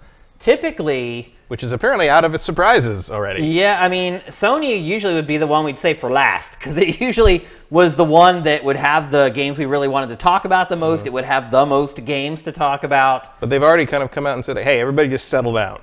like we're talking about four main games, and Yeah. shut up." Yeah, like, I'm- okay, sure. It's kind of shocking, to be honest with you. yeah. Um, just, I mean, because I didn't Do they think- need like a down year or something? Like, I don't get it. Like I didn't even really think about it too much, and still until I started putting together the rundown for this show, and I, and we have Nintendo and Microsoft in this episode as well, and I started looking at Sony versus the other guys, and I was like, that's weird. Mm-hmm. I also have heard through the grapevine that what's the guy's name who always presents Shawn for Sony? He's been on remember. stage the last like three three. Shawn something or other. Once you go past Jack Tretton, I forget. Yeah. Well, obviously Jack's not even with them anymore. But you know who I'm talking about. Shawn Layden, I think Yeah. is his name. Yeah. He uh, apparently he was demoted. What? Yeah. Why? They're doing pretty good. Last I checked. Uh, I'm not. Huh. I'm not gonna say, but apparently he was demoted, Hmm. and that is weighing into how Sony is handling E3 this year Interesting. because he had become like their front man, and something happened with Japan and blah blah blah, and now Mr. Caffeine's not busy. Yeah. but uh, apparently, he is either going to have a bit part in the press conference this year or not be a part of it at all. Hmm. After being the guy, I mean, there was was it last year or the year before where it was literally just him, Yeah, standing last- on a stage, last year was basically- yeah, just he was- tossing to games. He was the J Allard. Yeah. of, well, there's uh, some there's something going on in Sony Land with with him, Hmm. um, and he's not going to be a, a big part of E3 like he has been in years past. Too bad. I think I thought they found a pretty good equilibrium with him. Yeah, I thought he was great. I mean, he just went out and said, "Hey, look at this game now." Hey, Like, games, games, and more games. Yeah, I'm totally fine with that. Like, I think Sony had nailed like Yeah. the E3 press conference the last kind of years. found their their their sea legs the way that like Nintendo did with uh, Reggie in 2004. yeah. wow, he pulled that one out. Yeah, well, I, I, you're absolutely right, I was though. at that thing. That was cr- after the last few, the few Nintendo conferences before that, and Reggie just came out. It's like we're about taking names and Kicking making ass games and taking kicking names. ass. and he's like, "How about this? Look at this. What's up? Let's Yeah. go." You know, it was like, you're right. "Damn!" Like, it Yeah. I, I was Who is this guy? Like, who is this dude? I mean, that turned him into a star overnight. oh yeah, The kicking ass and taking names thing, like that. Yep. The meme before there were memes. Yeah, the fact that somebody said ass in a Nintendo conference. No, I mean, you're that was- right. that changed Which the whole hasn't box happened up. since, I might add. But like you, you kind of waiting for another, you know, for Sony to sort of figure out. It's like it doesn't always have to be a stuffed shirt corporate event. You Right. can have someone just come out and say, "Hey, games are awesome. Let's check this shit out." Yeah. And uh, I think uh, Shawn did that for the He most did part. absolutely. Uh, so this year at E3, there's really four. Well, actually, there's probably five big games. Yeah, they said they said there's like four. They're fo- they're having big focus things on, and Yeah. there'll probably be scattered other stuff through the rest of the So the- presentation. The, but first one we're going to talk about is Death Stranding. we might actually find out what it is. Yeah, I mean, there. I think if you do enough sleuthing, you can kind of figure out at this point what it is, how it plays. Maybe not so much. That's what I'm talking about. see some actual gameplay. Yeah, I mean, I, I'm assuming we're going to see the game being played at E3 this year. Probably. I mean, yeah. I mean, if it's one of their four games, there's no way. Look, the Black one of Oil- four games is only going to show a trailer again. The black oil is clearly nanomachines. Like, Yeah. Nanomachines. We know that. um, we just have to figure out what are we doing in the game. You know, but it's funny how no one asked the No Man's Sky question of Kojima. no, you're right. But what do you? oh, you they would never. They would never No, ask let's that. freak out about how like oh he's How underwater. and, yeah. Look, Mads Mikkelsen has a baby. Like what the?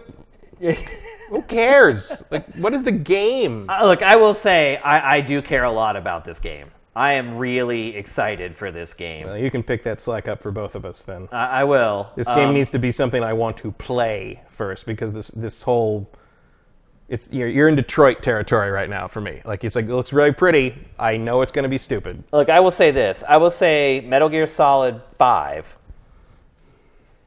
increased my optimism for Kojima's games as far as gameplay is concerned. It was the first Kojima game that I played, at least the first Metal Gear game that I played, where I didn't feel like as I was playing it, I was trying to overcome some mm-hmm. weird hiccup or shortcoming in the gameplay. It played like other games, I guess is the best way I can put it. Or played like a game that came out the same year it Right, came out. right, yeah. exactly. And so that gives me some Like hope. four kind of had that thing. It's like, oh, someone played a game that came out in the last ten years. Well, And remember said- that it had yeah. that weird kind of pseudo first person mode, Yeah. and like you could tell that like it just even after seven years of development or whatever it was, it still wasn't really where it needed Yeah. to be. You see where they wanted it to go, but it wasn't there yet. I mean, I the would gameplay probably, was finished in five, but the rest of the game seemed like it was chopped. yeah, I would, yeah, I would probably agree with you more about five if the game wasn't clearly, essentially a beta. Yeah. Released. Well, I mean, the way the game ended is just like, wait a minute, no, there Yeah. has to be something else after Wait a this. minute, it But just stops. there, wa- it, it, it stops. But And there's no story in the thing, and then the open world stuff is complete dead space. And, Yeah. Uh, yeah. But like when you're actually like you know when you find something to do and actually run around and shoot stuff and hide and sneak around, yeah, it works really well. it felt well. good. And so, with that in mind, I have a, I'm open-minded about Death Stranding that it will be okay to play because the concept, the art, hook, line, and sinker, I am in. I am 100% in. I love the cinematics that we've seen so far. I just still am in the boat of you know we've talked about it before, but it's like the answer to all the questions these raise is going to be stupid. Probably. Like it has to be a game that's fun to play to get my attention and make me interested, and so hopefully we find out what the game is finally. I think what I how I'm looking at it is it looks like Black Mirror, the video game. Have you oh. watched Black Mirror on Netflix? I've watched all Black Mirror. I don't see that at all. What do you mean? Black Mirror is focused on social media. No, it's all about technology in the future. Yeah, but most of it, it's, it's, but it's specifically about social media. Everything is, is tied into kind of the social media and how that no, no, no. disrupts There's the stuff. one with the robot dogs. That has nothing to do with social media. Yeah, but the robot dogs are an analog for kind of like that, that, that sort of like social media sort of like display and sharing and look at my life thing. Like that's like social media is the is the watchword. I read an interview with the guy behind Black Mirror. He just said it's about technology. He didn't say social media. Well, yeah, but like social media is like the. Th- I, I would never compare Black Mirror to this. I would never in a million years think that has anything to do with any of this. Cause it's, Really? It's, it's all too much supernatural nonsense. Like this is Black Mirror doesn't do that. Black Mirror is a is hard, essentially hard sci-fi uh, futurism, whereas this is clearly some kind of sci fantasy, like I'll give you that. Black Mirror does try thing. to present plausible fu- futures. I mean, it's it's This is too far in the future to know whether it's plausible or not. I guess. or it's another dimension, or it's I- I'm just saying the vibe VR I get simulation, from Black or- Mirror. I'm getting the same vibe watching media for this game. Well, I mean, it's, yes, it's they- the they- future with they both advanced technology and it's dark. They both think the future is going to suck, yes, Yeah. but I that's I wouldn't that's not a parallel I would ever make because right here, I mean, it's just magic stuff or supernatural stuff or Lovecraftian monsters lurking in the dark. Like this, this is this is a Guillermo del Toro movie, and probably not a not a coincidence. I mean, Well, it looks like there, involved. the planet's losing gravity. It looks like magic is happening. It looks like And all the rocks are moving up. and now, well, no, it's like the, the things are taking him away, and he's killing himself so he doesn't have to live through whatever they're going to do to him. is what I Well, look, Matt, that. we don't have to agree on everything. And this is another case where we do not agree. I, I think this concept looks awesome. I did absolutely does remind me of Black Mirror, and it's a big reason why I'm excited for it. I agree with you that I have concerns about the gameplay because it's a Kojima game, but Metal Gear Solid 5 made They me feel a little bit better about that. They can't go through this E3 without showing it how it plays. Yeah. You would hope. This, yeah, this is not Black Mirror. This is not something that would happen in Black Mirror. This is like some kind of Lovecraft old god thing. I honestly have no idea what's going on. Mm. And I think the part of the mystery of that is what's got me intrigued. But Oh yeah, if it was anyone else telling the story, I would be intrigued. But I know Kojima's going to have a dumb answer to this. that's a pretty safe bet. Um, so that's one of Sony's big But wait, this is the playable part. Right. This is the part where you can play. No, did he, what did you say? You can move the camera. You move something around. Yeah, this is this is actual interactive here. Yeah. Well, I think he was trying to sell the idea that the visuals were running in real Right. time I believe of that. I mean. Kojima hasn't. uh, Has there ever been a time when Kojima did a trailer or something where it was like, where it was like, this is real time, and it turned out to not be? yeah, No. he's he is Like, not al- he's, a, a he's never, shot artist. No, he isn't. He's always even when it was something. I remember when Metal Gear Solid 2's trailer came out. I was like, no way. Yeah, That- that's what it, it looked like. It Yeah. like- he, doesn't lie about that stuff. And to be fair, I mean there are games that look better than this one. Yeah, I mean, yeah. It's d- completely does this look plausible. as good as Detroit? No, Um, No, it absolutely doesn't. But it's doing a lot more than Detroit. I mean, this this just the, this camera pan here is there's more space here than any area I've seen in D- in uh, Detroit. Yep. So it, it's and this is just weird. Yep. Hello, baby. ah. And he gives you the thumbs up. It's insane. Uh, so that's one of the big games for Sony at E E3 2018. Uh, one of the games that maybe should be a big game but isn't is Dreams. Mm-hmm. Um, that wasn't listed as like one of the four, but you know it's going to be there, and it should Yeah. be there in a big way and in a final way, right? We're not going to see Dreams at E3 again, right? No, it's coming this year. Yeah, yeah. I mean, we have a friend that works on the game, um, but Will I- come in this fiscal year. Who knows if, if this? it won't be at. E3. We will not have another E3 without this game being on retail. Well, unless it's like expansion stuff right, or something. right. But this game should come out finally. Yeah. They've Um, been doing live streams and showing like very specific systems and Yeah. how you make the music in it and stuff. Well, they've like actually kind of gone underground lately. In fact, since our friend started working there, they've stopped doing their like weekly streams that they were doing for a long they time. did a live stream a week ago. Did they? Yeah, they with her on it, and they they did uh, they showed how you make music in, Oh, in, the, in the whole thing. Because they were doing those once a week, where they It would was like- sit down and just mess around with the game for It's like, like an four hour. hours long. Oh, it was, it was, it was a it was a long video. That's probably not a good idea. I didn't get all the way through it, but like I don't intend I don't intend to, to make a lot of music on this thing. so I'm just but I think it play. does. I mean, just the fact that you can make music is a pretty big yeah. deal. I mean, I mean, the, the, I think the question a lot of people have is like, so how? What kind of games can you? Can you, know, there's a whole like, oh, you can do anything. It's like, well, but you're back no, at that. that- that's not good enough. yeah, you're back at that No Man's Sky question. But what do you do? You know, Yeah. Like, can you make like platformers? Can you make shooters? Can you make driving games? The answer seems to be yes, yes, yes. But it's like, okay, well, how do you do that? I mean, we'll see.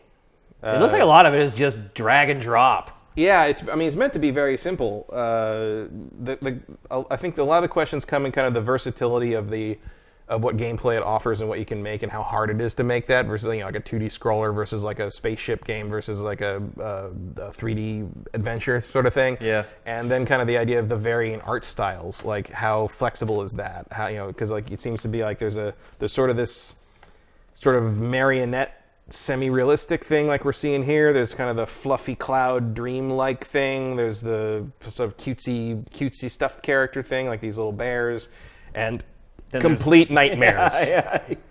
yeah. Uh, I mean, this game's been in development now for what, five, six years? Like that, yeah Yeah. long time And for those of you who don't know, this is coming from the team behind Little Big Planet, which makes sense, Mm-hmm. and tearaway And Tearaway. Yeah. tearaway is a criminally underrated game Play. Absolutely. Um, are you excited for this game at this point, Matt? Um, if I wasn't terrible at making my own levels and stuff, I probably would be more interested. But I'm interested to play what they're offering packed in the in the game, and I'm interested to play what people make with it. Yeah. I mean, that's Um, what I do with Little I Big am- Big I'm ju- yeah, I think I'm I've built like two things with Little Big Planet, and then Yeah. went and looked at what other people were doing. Was like, oh God, why Yeah, am I'm I just wasting gonna my be. time? I'm gonna be a giant consumer remora on the back Yeah. of this shark. I'm not gonna be contributing. in I was like that regard. with LBP. Like I made two things, and that was pretty much. All. But this I looks a lot more interesting than Little Big Planet to me because I never particularly liked it, Little Big Planet's aesthetic. Yeah. Um, I, it just didn't No, I agree. didn't grab me, but this looks so like weird and different, and like there's a lot of strange stuff happening. I hope the Can you sell a game without a mascot, without a lead character? sure Tetris doesn't have a lead character. Yeah. But Tetris is a puzzle game. So is this? So But I don't think. Yeah, I guess I don't It's think. like, is, I is this even? Is there a genre for this game? It's whatever you want to make it, I guess. Yeah. I don't know. I'm- I mean, we have it classified as a game tool on. I don't know. Like Command and Conquer doesn't have a main character. Yeah, it does. well, I guess it does. Like the Red Alert stuff has like the main bad guy. Yeah, but the original didn't. You know, the first Yeah. couple games didn't until they figured out. Oh, let's do this crazy guy. yeah. Um, what was his name? I don't remember. It's like three letters. Yuri or something like that. What is it?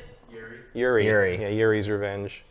The Red Alert games had characters, but like yeah, like a lot of that, are, uh, yeah, there's a lot of games that don't have characters. But uh, they don't look like this one though. No, this one is just it's like some kind of drugged out French comic book or something. Yeah, that's a good way to describe it. It's uh, it'll be interesting to see what the response is to this. It's been Yeah, and some of that's just the really good editing in these trailers. Yep. Where it's like they just jump from one thing to the other, and now it's you know it was a, it was the end of Valerian, and now it's a teddy bear beating up zombies with a mallet, and like you know. The other thing I would say too is that Little Big Planet was predominantly a kids game. Like most people that I know that played it played it because their kids played it or their kids created levels on it or whatever. I don't know a ton of adults who spent a lot of time with Little Big Planet. Um, and looking at this, this looks like Little Big Planet for grown-ups. Well, I'm, I hope so. And like, my other thing with Little Big Planet was I thought that the the, the platforming wasn't very good. No, it's awful. like it Way was too very floaty and, yeah. and just sort of off. That's what turned me off to the game more than anything. same. And uh, I just didn't I didn't dig it very much because the the mechanics of the designing stuff in it were so intricate and clever. I mean, cle- I mean, the things people made with that thing It's mind-blowing, were crazy. yeah. It's like it's like Minecraft, right? Yeah. It was, oh, you made a Game Boy Advance. Yeah. in that works. Minecraft. It works. It's a plays Pokemon. Yeah. Um, awesome. That's Yeah. cool. But I'll like, download it. yeah, but like, yeah, it just wasn't uh, interesting to me. It's I, I guess I guess I don't like kind of that sort of marionette sort of of, of cardboard That theater sort of thing. Because I don't even like that in Super Mario Brothers? Three. Yeah. no, puppety is a word. Yeah, I don't even like that in Super Mario Brothers Three. Like I find that to be off-putting. and Yeah. Everything feels like a cardboard cutout. So maybe it's just not my thing. Yep. Uh, we'll see, but I think it should be coming out Q4 probably. Yeah, it'll be this year, I think. Yeah, this calendar year. I would think so. Yeah. It is definitely due. Uh, next up, we're going to talk about Ghost of Tsushima. This is one of the four big ones. Sucker Punch's new game that we literally know like Very nothing little about. about. Although we, I think we know that the ghost part is more literal than you might think. Right. uh, that there's spirity stuff happening in the game. Uh, I'm also I was a little surprised that this was one of the four games because I thought this game was further out. Yeah, I mean, Sucker Punch hasn't put out anything. yeah, the timing is right, but you never know. Like, and I mean, if anything we've learned from Days Gone, it could be No, you're right. any any distance down the Yeah, road. I mean, I thought that game was coming out this year without a doubt. Yeah, and but, uh, we saw that that didn't work out. if this is if this is you know close enough that they're blowing it out for this E3, like I'm I kind of hope that we see it within the fiscal. I mean, we might. Um, Especially if they lost Days Gone, this would be a fine replacement in the schedule. But, uh, yeah, I think that's the understatement of the show right there. Um, I, I'm really hyped about this game. I uh, it's something different, which is hard to come by in 2018 in in the gaming medium. Unfortunately, we're kind of at that place at this point. Um, the fact that I know very little about it probably helps. Yeah, This I might mean- be one of those games where the more you learn about it, the less intrigued you are by it. I don't know. I mean, I'm interested to see what it is because, like, you know, I, I do like everything Sucker Punch has made Yeah, every game. to, to some degree or another. Yeah. Um, and they're not afraid to sort of like break from what they've done before because they went from Sly Cooper to Infamous, which was Yeah. quite a jump. and now from Infamous now to from Infamous this. to this. So, like, I know some people are kind of thinking, oh, it's going to be Infamous with Samurai, but it's like that's not really how they've rolled before. No, they've, it's they've been they have not afraid to change everything up that as how they how they operate in terms of gameplay and and how things work. So I'm very interested to see uh, what this really is as a game. In the same way that Death Stranding is like, what is it? What do you do? What is what is the gameplay? At least with Death Stranding, we have like 20 minutes of cinematics. Like with this, we have this one trailer. Yeah, we have a concept. That's all there is. Yeah. I mean, it looks like an open Mm. world samurai game. Maybe I mean it's, it's similar to uh, and that the other thing is like I don't know that little double pyramid. Uh, Isn't that just a temple? it looks like a temple, but it also looks like oddly modern Yeah. to me. Like it looks oddly graffiti-ish. You know, I don't So know. you think it might have like these dual worlds? I don't know. So it might be some crazy stuff there's a samurai world in Westworld now. Yeah, I you thought never that know. made the show jump the shark, to be honest. Can but- you can you imagine if that's like what's happening in this, and the Sucker Punch guys are like, "Damn it!" Yeah, yeah. You had to announce a samurai Yeah. world, didn't you? But um, I mean, it is Sucker Punch. I'm assuming it's an open world game. yeah, I mean, I'm real interested. I, I it's kind of a similar thing to Death Stranding, where it's like I don't know enough about it to be excited about it as a game, but I like the setting a lot and I like the idea a lot.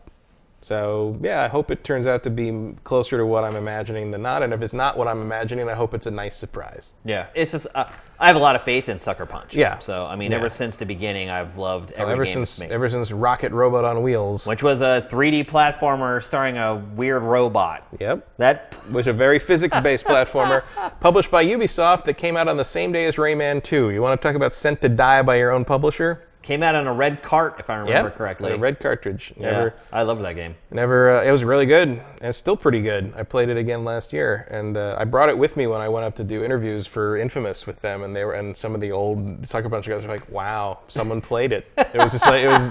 It did not There, there was there was a definite bitterness to to Uh. the uh, the memory of Rocket. I'm sure they worked hard but on I it. I they It sh- came out late in uh, the N64's life. yeah, but like I said, it came out against one of the best platformers of that generation. Yeah.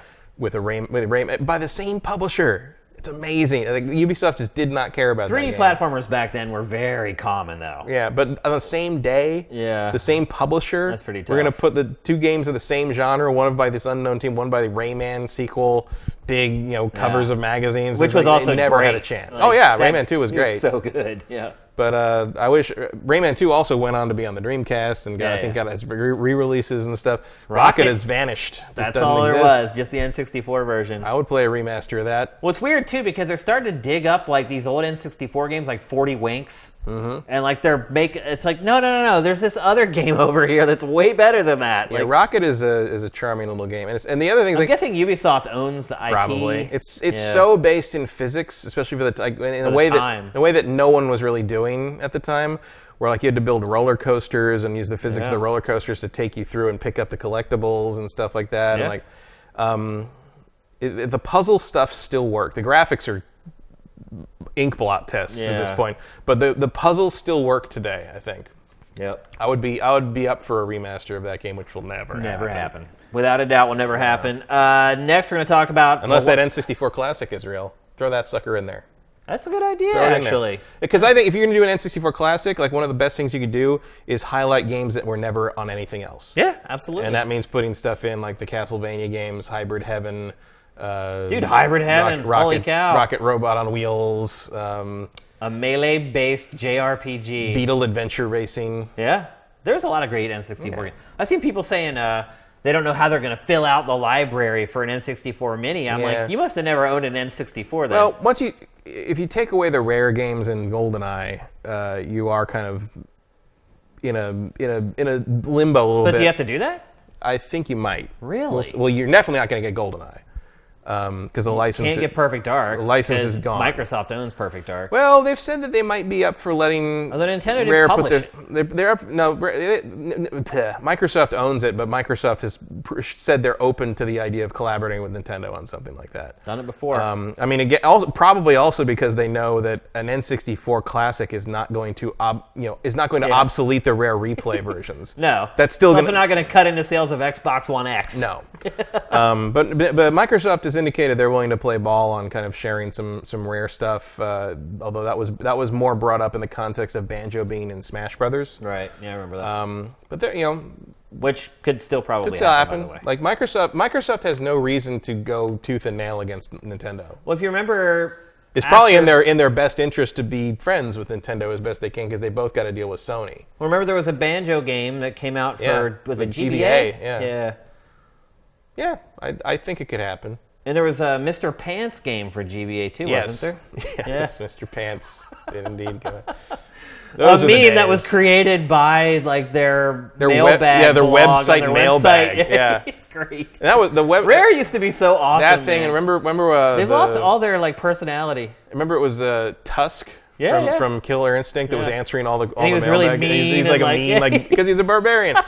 But that was I remember I used to Those read days that. were so awesome. yeah. Rare was so good back Well, especially then. because like you'd read it and you're just like, I can't believe something owned by Nintendo was allowed to do that because it was a little edgy here. Oh, it was, It kind of had that sarcastic sort of edgy British humor thing going on. And Yeah. like, that was good times. Those were the days. Uh, so, The Last of Us Part 2.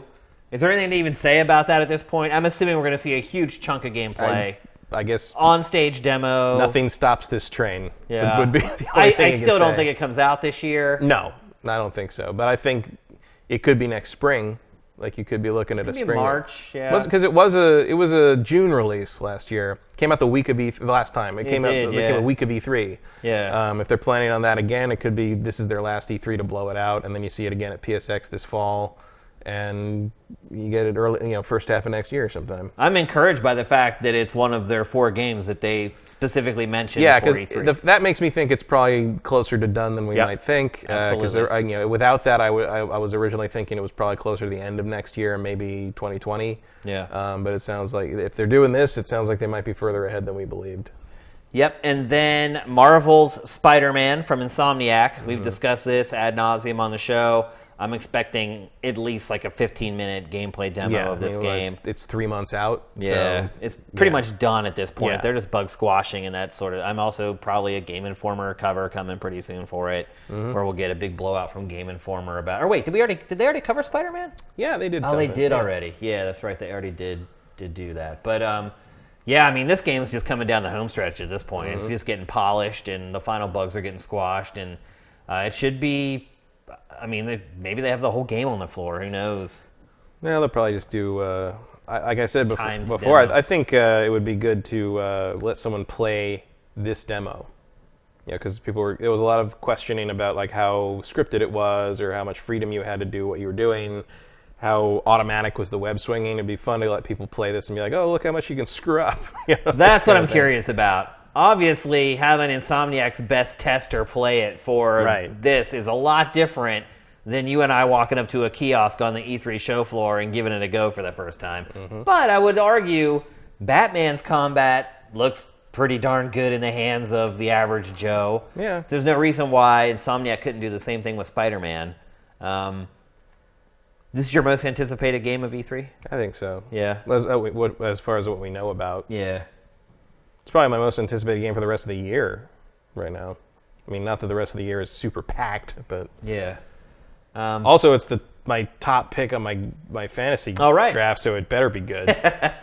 Well, I think you can breathe, you can breathe pretty easy that it's going to at least be good. Yeah. It's will it be like God of War good? yeah, we'll be yeah, we'll be 97 Metacritic good. I don't know. We'll see. Well, we're gonna find I mean, out. I think I'm gonna like it days. regardless, Well, of but- course, yeah. I think I'm gonna like it regardless as well. I've liked pretty much every Spider-Man game since like Spider-Man 2 or whatever.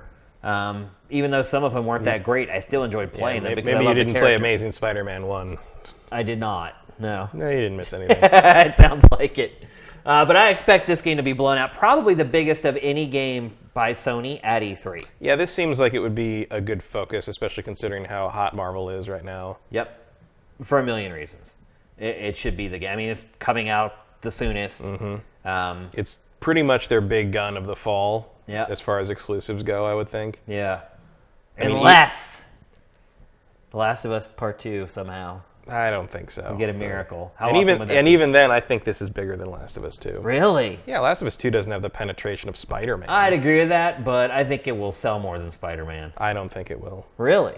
I think Last of Us is a hardcore gaming darling, but it doesn't sell like like a, a really top level Spider-Man game would. We'll see. I don't even think it's going to sell. I don't know if Last of Us will sell uh, God of War numbers. God of War numbers it is, is up there. But it's already sold five. God of War sold five million in the first like week and a half. yeah, but I think Spider-Man's going to sell like God of War. You think? Yeah, Think it'll sell five million in the first week or two? it could. Huh. Do not underestimate the Marvel. A lot of it now. will depend on how good it is. Right. But But like, obviously, it's Spider-Man. The IP's huge, yeah, and people have been waiting for a great Spider-Man. Game. I wouldn't have thought God of War would sell like that. Either. Yeah, I was shocked by those sales numbers. But I think Spider-Man has has it. I mean, Spider-Man's the biggest in terms of merchandising. Is the biggest comic character in all of all time yeah, I believe it. by a giant, giant margin. As a Like, kid, he was my favorite. Batman is like a mile. Batman is a distant second, and you'd think Batman would be up there. Yeah. But Spider-Man, just in terms of merchandise sales, like number one by something like a factor of three or four. Interesting. Spider-Man is you can't beat Spider-Man. Everybody loves Spider-Man. Hey there. Except my mom. My mom doesn't like Spider-Man. she thinks he's creepy. My mom still sings the uh, Spider-Man theme song from the old cartoon. Hey there. Yeah. So my, my, my mom used, I was, it was funny because like I always I know it all the words to that I always thought it was dumb that J. Jonah Jameson tried to make him seem scary and, and evil. Yeah. And like that, like, oh, we can't trust him. And da, da, da. I'm like, who couldn't trust Spider-Man? And then like my mom would be like, oh, he's creepy. I don't like him. I'm like, I'm like, that's just what the people who read the Daily Bugle think. So I'm like, so my mom's dislike of Spider-Man makes Spider-Man feel so much realer to me Yeah, because yeah. like that's totally what would happen because my mom would believe the Daily Bugle. That's great. Fake news. Fake news. Uh, the last game that might be shown, but it looks like it probably won't be, is Days Gone. Um, Days gone is gone. yeah, Sony Bend already kind of said that it won't really be at E3.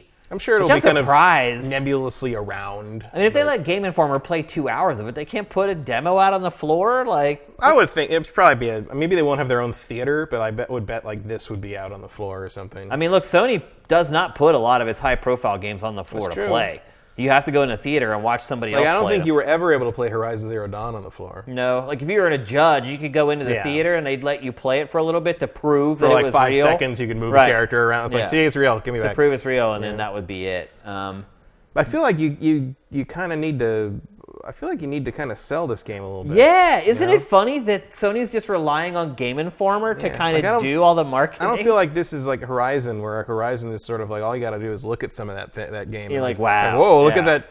Look at the girl with a high tech bow, bullet time blowing away the giant mecha T Rex. I was like, that's awesome. But this is like, okay, bikers and zombies. Like, you're gonna need to give me more than that. That's I I agree. Um, and it's, there will not be another E3 before it comes out either. Yeah. So and it just looks so much like if you told me this was like Last of Us Gaiden, I'd believe Yeah. you. Like it like it looks so much like some so it doesn't of look like, as good, but No, but it looks like it could be in the same world. You know, it's like it's Yeah. kind of that general sort of everybody's kind of a grungy, beardy man, like wearing you know grimy clothes, and there's zombies out there, but we're really trying to do our own thing, and we've got sort of this underground. Because I mean, that's what Joel and, and what's her name are doing at the beginning of Last of Joel Us. and where Ellie, it's, yeah. not Ellie. Uh, what's her, the the woman that Oh. you know I can't remember her name. You know, the woman he's with at yes, the beginning. Yeah. Uh, I can't remember, I but can't uh, remember. but they're kind of like you get the impression they're sort of like couriers, and maybe they do like gray market stuff, or they got they got some they got some hustle going on, Yeah. you know. Um, it's like the the zombies are almost treated as like you know like nuisances in- Yeah. in, in you know if, if you're not out in the wilds sort of Yeah. thing. Um, there's a similar kind of uh, feel to this. Like if, you, if if they were if the zombies were like fungus creatures and not like you know uh, World War Z runny guys, I would be uh, sort of like yeah, you could basically just make this Last of Us 1.5 or something. I mean, you could tell me that this, this was a third-party game published by like Focus Home Interactive, and I, and I would be like, okay, like it wouldn't shock me all that much. I mean, it's certainly not up to the level of most Sony first-party games. Yeah, I mean, I'm, it's like uh, I'd if you put it in front of me, I'd play it. Yeah, of course. But like, it's it's definitely not as um, it's not as sexy as everything else on the on the Sony's slate. Yeah. I would say. and maybe that's why it's not going to be at E3. yeah. It's possible that it could just be like, look, Makes you wonder how far out it is. Like, if it's Yeah. maybe not even this fiscal. It'll be this fiscal. You would think. It I would, mean, it was supposed to come out like two months ago, Yeah. and they delayed it basically a whole year. So I, I just Like after, at a certain point, you feel like you have to get this out, or you're going to ruin the books. after you let Game Informer play it for two hours, it can't be that far away. You'd, yeah. I mean, they actually played it for longer than They that. did play it for a long time. It's like it's so weird to me that something that they did that with isn't coming this year. I know it's crazy. It's I don't know if I've ever seen. You're talking like about a game coming out essentially almost a year after that coverage. that kind of a blowout. Yeah, it's really weird. So, shockingly, that is Sony's lineup for E E3 2018, and we're even embellishing a little bit here. We're talking about Days Gone and Dreams, which Sony hasn't even mentioned. Maybe Dreams isn't there. Who knows? Dreams is in there somewhere. It's got to be. Even Yeah. if even if it's just like a demo thing on the floor in the booth, or like I don't. know, It's got to be. Or they're going to do a bunch of stuff with it on the live stream. What do you think is going to happen with uh, PlayStation VR at E3?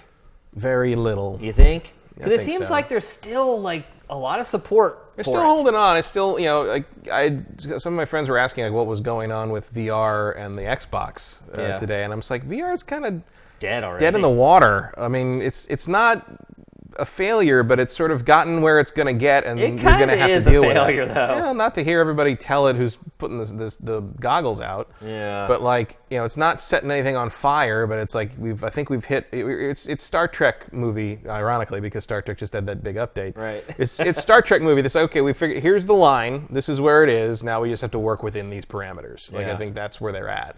Uh, I know Pachter was thinking there might be some kind of uh, hardware refresh on the on the VR, Wireless, VR, thinks, yeah. wireless. I mean, everybody else is doing it, so it's entirely possible that Sony could do it. Um, it would be nice because I'll tell you the, the wires are, are, are a thing. The other thing, too, I mean, one thing I will say is Sony is not stopped supporting it. No, it's still there's still I mean, they just announced that PSVR stuff. if you look. standalone 3D platformer based upon the what was that demo that came out right with PlayStation VR with Uh, the like little the, robots? little robot, yeah, on the um, the PlayStation Worlds thing. or Yeah, it wasn't even World; it was something else. But you know what I'm talking about. Like Yeah, they just announced yeah. a full-on 3D platformer starring that character, and I think that was one of the best experiences on PlayStation. Yeah, it was VR. that Playroom Playroom. thing. Yeah, Playroom VR. Playroom VR. Yeah, and uh, so Sony's still all in. I'm just, I'm just thinking third parties at this point are going to start to recoil. Mm-hmm. Um, we saw Ubisoft kind of get in early with some stuff, but Yeah, I mean, a lot of Ubi's third parties still- have stopped I mean, announcing Ubi's still supporting the, the Star Trek thing, which I thought was not in the cards. Yeah, Um, VR has kind of become like an indie thing. a little bit. A lot yeah. of the smaller studios are the ones creating VR games now. And And I think that's why we're seeing games that are not going to. and they're also the ones fire. that are uh, that are you know doing well enough to surprise themselves. I Yeah. think you know, and, and the, the support's there. I mean, like Archangel got uh, a multiplayer update, Yeah. um, which is impressive for a game that whose campaign is on rails. Yeah. uh, yeah, it's it's formed its own kind of little sub world. Um, it's certainly not going to be. It's certainly not the way the, the wave of the future. Um, you're starting to feel a little bit like. Uh, like every the VR proponents, uh, I always thought this, but now it's even more to me. It's like uh, if you've seen um, Say Anything, where uh, um, Lloyd uh, Lloyd Dobler is continually saying uh, that he does kickboxing, sport of the future. Yeah. It's, just it's that kind of thing. It's, it's like no, no, not so much. I mean, kickboxing isn't going away, yeah. but it's probably not the sport of the future just yet. And like, so I keep thinking with the VR thing, it's like, yeah, it's still going to be there. But the people that thought like in four years this is how we consume all interactive content, they were never, they were never. Notice we have not seen a single big studio make a VR game other than Insomniac. No, Ubi. I mean, Yeah. Ubi, Ubi supports Maybe I, everything. maybe I should have rephrased that as we have not seen a big development team or Mm-hmm. studio make a VR game. Yeah. um, Well, I mean, Even the big publishers tend to schleff that stuff off on their B like the closest you could say would be like Double Fine, and that's Yeah. that's more like you've heard of them. They're than- even than they're indie at this I mean, point, they're yeah, they're not big. They're not. Yeah. It's not like if Kojima said he was going to do a VR Right. game. No one or, like that has made a VR like, game. uh, and I think that's what it's going to take to be or like perfectly honest with Activision would be like the Black Ops Four will have a Yeah. VR mode. I mean, Resident Evil 7 probably is the best example yeah, of that. Yeah, Capcom is is you know dove in on that. Yeah, but I mean, it, it has sold five million copies, so it hasn't done terrible. But you can play it without VR as well. Yeah, I think I think moving forward, and Star Trek did that too. Star Trek put in the, the update where you can play it without the VR. That's It's kinda the way forward. I think you got to do that. Yeah. You- I mean, even as someone who owns two VR headsets, sometimes I just want to play the game. Yeah, I did that with uh, Megaton Rainfall. Yeah. Which is again another indie it does. I mean, sometimes it does get in the way of just in sitting, Yeah. kicking back and enjoying Sometimes I just want to play something. I don't want to uh, put Sit all, up with the, helmet and all the on. sensors Yeah. all around. Yeah, I get it. So we'll see. Uh, no mention. I think no mention of Vita this year. Safe to say. Other than to say maybe rest in peace. You think maybe we'll do some in Eh. memoriam for the Vita? No. No. Uh, like, uh, although I would say, like, there's there's still the off chance that like It would piss too many people off. some developer they let up there to do some spiels is like it's like it's like we wanted to do a Vita version, we didn't. They say Yeah. like like a, a little like Vita Mention Vita Vita shout out somewhere maybe, but like yeah, I feel like we're not going to see a Vita montage or anything Yeah. unless it is in fact and in memoriam. Where yeah like they they put a little coffin and just Right. bury it. On the, like, which would be great. Absolutely. Vita means that. life, Yeah. not anymore. All right, so that's Sony at E E3 2018. I know people shocking. There's not a lot to talk Yeah. about. Maybe that bodes well. Maybe that means there's going to be a ton of surprises. Or maybe it just means they're going to blow out some of these games we don't know anything about, which is fine. Yeah, I'm okay with that too. Yeah, I mean, you can you can go ahead and spend 15 minutes on Death Stranding. Like, Yeah, if yeah. you're going to show me how it plays. Third parties are humming now on PlayStation and Xbox at this point. Yeah. Like they don't need to show. and a lot of them have their own conferences. Yeah. So they don't need the Sony conference, Yeah. maybe. You're right. All right, let's move on. We're going to talk next about a new Fallout game. Oh, do you think they'll have a little Black Ops section? Uh, what do you mean? In Like their so- booth? Yeah, no, I mean like in the press conference because Sony Doubt it. Sony uh, still has the deal with them. Yeah, but there's no wait. There's no paid DLC, right?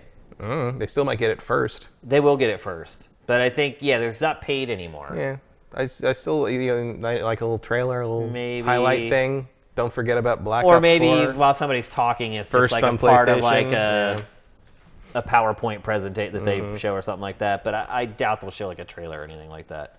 We'll see. Uh, next, we're going to talk about a new Fallout game, but it's not a Fallout game that you might expect. I think at first people thought maybe it was. That was silly. Yeah. but then uh, Kotaku basically came out and said, no, our sources are telling us that Fallout 76 is an online survival game uh, set a couple hundred years earlier than Fallout 3 and 4. Well, not if, too much. if my memory serves. I thought it was a couple hundred years. I don't know how you do that. Well, the vault Vault 76 is the first vault to open. Mm-hmm. The vaults that you live in for three and four are Right. much later on down the road. Well, the so in Fallout 4, it's been 210 years since the war. It's uh, And so in this one, it's been 70 years or something. I don't know. So it's, it's 100 plus years 20 before. so the war in fall i just been playing fallout 4 because uh, it was super cheap on the xbox and for some reason i owned all the dlc already but not the main game and the game was really i'm like i don't know how How's that even happened. possible? it must have been some gold deal or something it was like five bucks for the season pass You're like, I was "Oh, i'll just just get that But, Right, right. one day i might need it so when And the, you did. and i did so, so i've been playing that i like it better actually this time around probably because i don't have any high expectations of it Yeah. um, there's a lot of weird stuff in that game. The idea of them bolting multiplayer onto that engine is horrifying to me. But anyway, um, so the war was in 2070, 2077, and then you wake up in like 2087, 2187 or 2287 in Fallout 4. Um, so yeah, 70 years is about where a little earlier than the first Fallout takes place. What I was getting at is that the reason it's set so much earlier than the other games is because it's a Mm-hmm. it's a survival game. The, apparently, the fallout is still something that you need to deal with. Mm-hmm. Um, the atmosphere is not cleared out, um, and you're you have to literally rebuild society from scratch after a, a nuclear holocaust. Although spoilers, you don't really pull it off, judging by the other games. Yeah, yeah. yeah, I wonder how they explain that away. Um, So this is something like uh, Rust or DayZ. It's or, very much or, like- uh, or Ark H1Z1. Survival, Ark Survival Evolve, Yep. or whatever that was. Is that it? Yeah, the name, that's right. that? Yeah. Okay. That's one with the dinosaurs. It is. Yeah. Unfortunately, this I bounce off this genre so hard. Uh, like I'm not. I, I hate survival games. Ark Survival. Evolved should I mean I the fact that you can ride dinosaurs should I should be playing that every day. No, I know. just I just can't. Did you ever try it? Yeah, I tried it. That's because the first 20 minutes of it are so damn frustrating. it's just complete tedium It from really start is. to and a lot of them are. Like Conan Exiles just came out. Yeah. Same thing. Just boring, tedious. Like I but but the there PR are guy. dong physics. Yeah, I dong physics. Yeah, I just Conan Exiles is weird because like when you die, you have to run naked back to your corpse and get your stuff back. Right. And so like it's mostly just naked people running everywhere because they're people who. And then like you can't even like once you get your stuff, you have to actually in- just equip my, all just of a it vision again. in my mind of a bunch of naked dudes just running in all different directions with dong physics. Chased by mammoths. Right. I mean that's basically Conan right there. yeah, their PR person emailed me like incessantly trying to get me to cover, Co- and we just did. So there you go. There you are. Congratulations, we just covered Conan. Naked people running from mammoths. with dong physics. uh, so it's safe to say that you were pretty disappointed when you found out what Fallout 76 was. yes. Yeah. Um, I think most people were. I like the trailer because I like the song. But, Yeah. um, and I like kind of the the the fancy the fancy 70s you know the fancy vault suit you Yeah. know like it, the, it has kind of like a like a chrome or a, a gold lame kind of thing Yeah, going yeah. on in the 76 like i dig that i like i like the lore of fallout and building on that uh, I mean, at least it also kind of proves that they're willing to go early. Because one of the things that playing Fallout 4 again just drives home all over again to me they're too far out from the apocalypse at this point. Like they're 210, they're two centuries out from the nuclear war, and it's like, am I really supposed to believe that no one looked in this drawer and found the jar of beans That's in, been there in for 200 years, years. like 200 yards from Boston? Why? Why do people have? That's great. Why do Why do the guys who run the bar in the in the Diamond City have Russian accents? Right. Why are there people with different accents at all? Should all just be Boston people. right, yeah. Why does someone 210 years from the nuclear apocalypse still know the Pak the Ka and Harvard Yard thing? Right, yeah. Like, why do you even know what that is? Like, Yeah. I just I just feel like you're you're too far out from that, and it's just like you know they're, they're kind of there's kind of a theme of rebuilding happening with Diamond City and stuff, but like I it mean, just there base it feels like you can't Fallout 4. That but also you can't. It just feels like you can't keep you can't keep the Fallout feel in terms of sort of this wandering the wastes thing and still have it be that far. You know, like, I think it's much. You know, Fallout One and Two were set more like a 70 to 100 years gap after the nuclear war, and that feels like the right time for that kind of story. Yeah. Um, and like, uh, at least if they're going back to that time, and Bethesda's uh, tendency to reuse stuff Yeah. means that they might be willing to do something closer to that that era in, for the actual Fallout 5, which I would be behind. I certainly don't want them to keep moving forward into the future of the setting. I want them to go back to the basics of it to some degree. Well, it appears the game is being created by Battlecry Studios. So at least we know what they're doing. Yeah, because we've been wondering because that game Battlecry was shown at E3 two years ago. Not Mm-hmm. just shown, but was took up the predominant amount of real estate in Bethesda's booth. Yeah, had was- like 30 kiosks of people playing head to head, and then poof, gone, Vanished. just vanished. And we're like, wait a minute, that's been like a couple years now. What is that studio doing? They're What is the studio named after the game? Studios. Yeah. Well, they're working on this game. Guess so- now they're Studio 76. yeah, they might they might change their name. That's quite possible. Uh, but yeah, I was pretty disappointed. I mean, I don't know. I was torn because I was I was pleasantly surprised to see we're getting a Fallout game so soon. Yeah, well, I thought it was. gonna But be then like, I was disappointed that it wasn't a real Fallout game, yeah, well, I mean, I was kind of expecting it to be like. a New Vegas type thing. No, I thought it was gonna be like Fallout Shelter 2 exclusive to the Switch or something. Ah. I thought it was gonna be just something that like that. just garbage. Um, Something you didn't care about. yeah, and I mean, I don't particularly care about this either, but I care about it more than Fallout Shelter 2. Yeah, for sure. Um, I don't know. Like, I guess we'll wait and see what it looks like. But like, that is not a genre I play um, because I find it frustrating and irritating. You think it's just Bethesda trying to find a game as a service? Probably. Yeah, I mean that's mean, really what it is. And it makes more sense to do it with Fallout than just about anything else they have. And they already have Elder Scrolls Online. yeah. Um, and I don't think Fallout Online would really.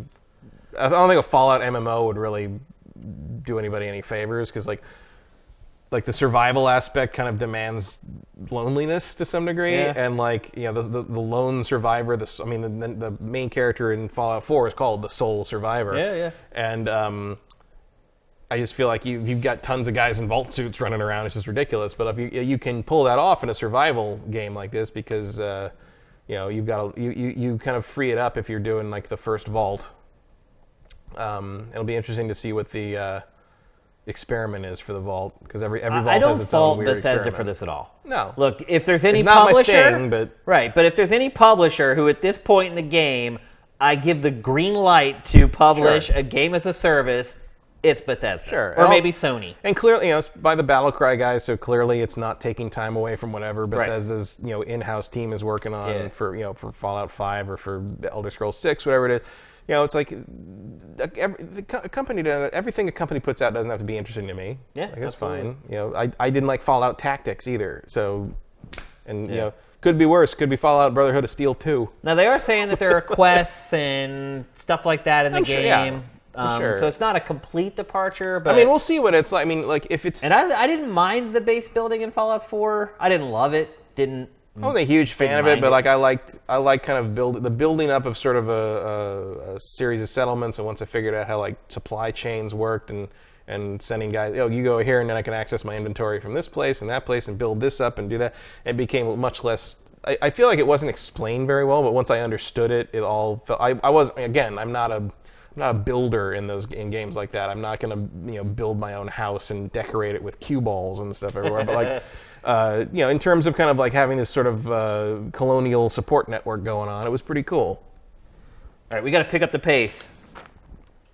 I, I forgot to, to move the stick and we have lost the TV. I told you you'd forget. well, my plan was to do it between segments, and I was doing that, but the segments have gotten very long. yeah, yeah. All right, we're going to move on. We're going to talk next about Microsoft at E E3 2018. Um, in my opinion, Matt, Microsoft is the publisher with the most upside because when you're going, when you're starting at zero, seriously though, Nowhere to go but up. seriously though, Yeah. I mean that's the You're honest to God's truth.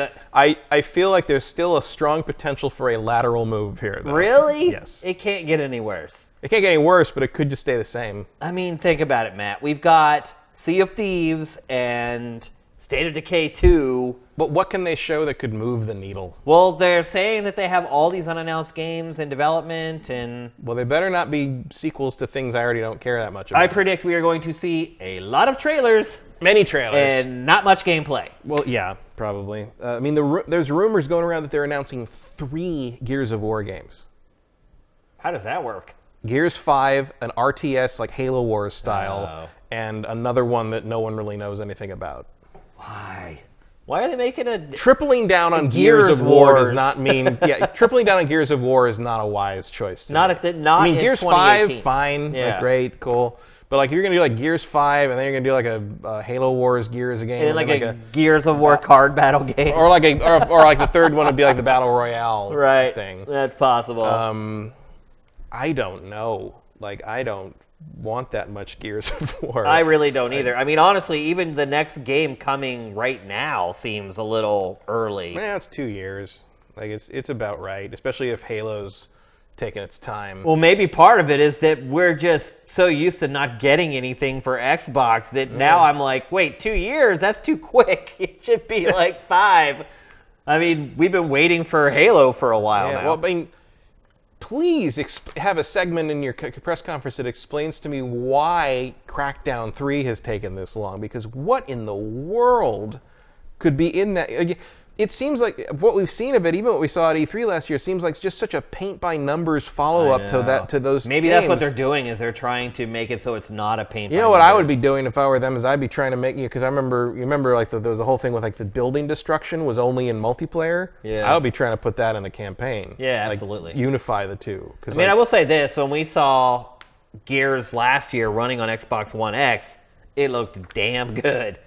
I don't know if you have Gears here for yours. I do. But it almost looked like a different game running on the X. oh yeah, it And looked so like, what a, like a painting. So now I start to think about okay, what happens when they build the game from the beginning with the X in mind? What what's the Mm-hmm. game going to look like? So um, I'm excited to check it out. Crackdown 3, I could really care less if this game just disappeared forever. I mean, it is one of those games where if I woke Yeah. up tomorrow and it said Crackdown 3 is canceled, I'd be like, eh, don't really care. I mean, I th- uh, it is interesting. This this week, uh, Aaron Greenberg had to go on Twitter and confirm that it was not canceled Yeah. because a bunch of the rumors of Well, was a bunch delays, of and a bunch of pre-orders retail got listings that- canceled, and like yeah. yeah. Um, I mean, I don't think it's gonna get canceled, but like, I mean, I liked Crackdown One. I didn't like Crackdown Two all that much, and but then like Crackdown One became one of the Xbox like you know the the Xbox One X enhanced games of, of a couple months ago, and I went back and played it.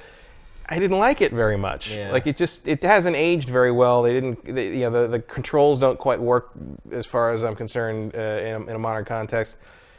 Crackdown 3 is going to have to bring something special and new to the table to, to make me think that it's really going to be. I mean, like the building destruction here looks really cool, but if that's not in the campaign, like that's not going to help me because I don't really care about playing multiplayer. Vincent is saying that the uh, the third Gears game is in fact rumored to be a battle royale Yeah. game. Well, that's what I heard. I mean, I'm not. That's I'm not, terrible. Not making it up. Oh, okay. I didn't realize that. I thought you No, were no, just no. making a joke because that's not even really a joke. I mean, that's what I heard. I mean, no, no, I don't have any actual evidence of Right, that, right. but like that's what is what I heard. It was like the third one is like some kind of battle royale thing, Yeah. which we, I mean, that goes against my instinct in the sense that you'd think you'd integrate it into Gears Five, but it also maybe makes sense if Gears 5's already underway. You have another company, another developer jump or another team jump on that. Xbox also has PUBG. True. I mean, it's the one con. It's the one console that PUBG is on. But like I said before, like PUBG is not on the level of these things in terms of presentation. And like No, I think absolutely. you've got the major publishers, you know, all they're all racing to the same point. Like who's going to get the AAA PUBG no, you're right. winner? You know, Yeah. and I think they're all just going to hit each other in the head when they reach reach that point. the market's gonna get But totally someone- saturated Yeah, but and- someone's going to come out on top. Yeah. and who knows who that is? Yep. Um, it's probably not going to be the Gears game. Probably not. Like, Halo Six. You think we're gonna see Halo Six? I think we're going to see a teaser. Think we'll see a trailer? Yeah. they're they're definitely due for that. Yeah, I mean, they're way overdue for. I think that's next fall. That's that's 2019. Um, they, They a- really need a game this holiday. You I think, it's Gears? I think it's Gears Five. Yeah. Yeah, or some form of Gears. At this point, if you're uh, Xbox or Microsoft, you have to be looking at like, okay, we have the Coalition and we have 343. Coalition somehow has managed to put out a game every couple of years, Mm-hmm.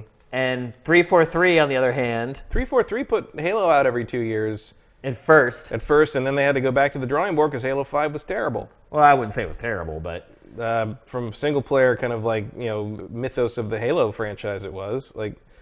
And Halo, I mean, uh, Halo Five and Halo Four were not great campaign turn-ins. Um, no, I agree with that. mu- a thousand Multiplayer, uh, the multiplayer in five was better though. Sure. Um, that's not what, but they, they feel like, I think they feel they need to reinvent it in terms of like how they're treating the lore and the franchise. Because look, Halo ended at three. Like It Halo really was did. over after three. Like It the really story was. was. told. Yeah. It was done. I mean, the last we ever heard of Master Chief should have been "Wake Me If You Need Me." Yeah. And if they're insisting on going forward with this, like they need to get rid of the Prometheans, they need to tell a story that has three acts and not just tell an act one over and over again and, and hint that for two games in a row that uh, Cortana's going rampant. Either let it happen or, or shut up about it. Um, I mean, it's What's just the phrase? Shit or get off the pot. pretty right? much. It's just like you gotta you gotta tell a story again. You got and it can't all be this like mystery box J.J. Abrams tease what could happen thing. Just make it happen. Like t- Halo Five ended where like its third mission should have ended. No, like, it- right. like, they- you got to tell a complete story and stop doing these planned trilogy things. Especially because I think the patience for something like that is becoming shorter and shorter. Because nowadays, like, what what's the big in terms of like franchise stuff? What's the big thing right now? Marvel, the Marvel Yeah. movies. And when you watch a like you watched Avengers: Infinity War, uh, when you get to find out what happens next, like you get to see Ant Man three months later. You get to see the next Infinity War, uh, the follow up to Avengers four. You get to see Avengers four a year from now. Like Yeah. you, people aren't going to sit around and wait two three years for the next Halo game. You got to tell a complete story. Yeah. You got to you got to give us something worthwhile in that and. Um, and the multiplayer will more or less take care of itself, I guess, because it's not like they make terrible multiplayer over and over again. I, at this point, rather than Halo 6, the thing I'm most interested in Halo wise is the patch they're going to put up this summer for Master Chief Collection to make it work right.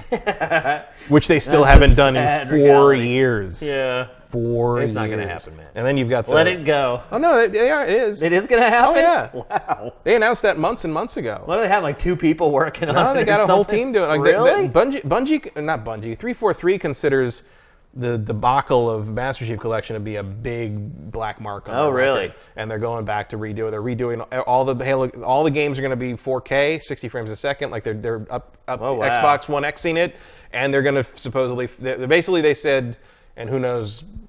You know the details of this, but basically what they said is the problems with the matchmaking and the and the online stuff required a complete re- redo of the Xbox backend before it could be fixed. And now that has happened in the recent uh, you know updates of the Xbox One OS, and now they can make it work. And so they're going to do it themselves. They're not doing it outsourcing anything like that. So July something, I can't remember what the date was. They said, but I think July something, late July, they're going to put up this big old patch that brings up brings everything up to speed, supposedly fix all that all that stuff. And I'm way more interested to play through Halo 1 through 3 and ODST again in 4K than I am to wait around and see what kind of stupid like tap dancing they can pull off with Master Chief and Cortana on the Shield world again because I am tired of shooting Prometheans. Hear ya. Uh, Forza Horizon 4, not really announced yet. I think it's a given though. It's pretty much a yeah. I hope I drafted it on my fantasy team. And some some concept art leaked a, a week or two ago. Yeah, it looks like it's a done deal, but and I mean typically they are announced at E3. Yeah. they're usually not announced before. So This is just such a gimme. Like it, you know, it's they're they're on a roll. They're on a they're on a pattern. Every two years, Playground Games puts one of these things out. Um, it's always well received. They've never made a bad one. Just do it again. Still You- that- this you- game we're looking at right now is still my favorite driving game of this generation. I can get behind that. I, I, I got to admit, I went when they Xbox One enhanced it. I went and played Forza Horizon One again. Yeah. Um, and I think that's still my favorite one. Oh, really? I think that's even with all the broy festival crap. Uh, I mean, they all have that. Yeah, but the one was worse. Yeah. And it had like that because you didn't get to pick your avatar. It kind of you played that like one dude bro Right. character. Yeah. And like the girl who's like here on the radio, the festival festival organizer, because like, wow, you're really moving up. It's just like, shut up, stop making, don't make me. I, my ego does not need some kind of inflation from a digital voice actor telling me how cool my fake car is. Like, Yeah. give me a break.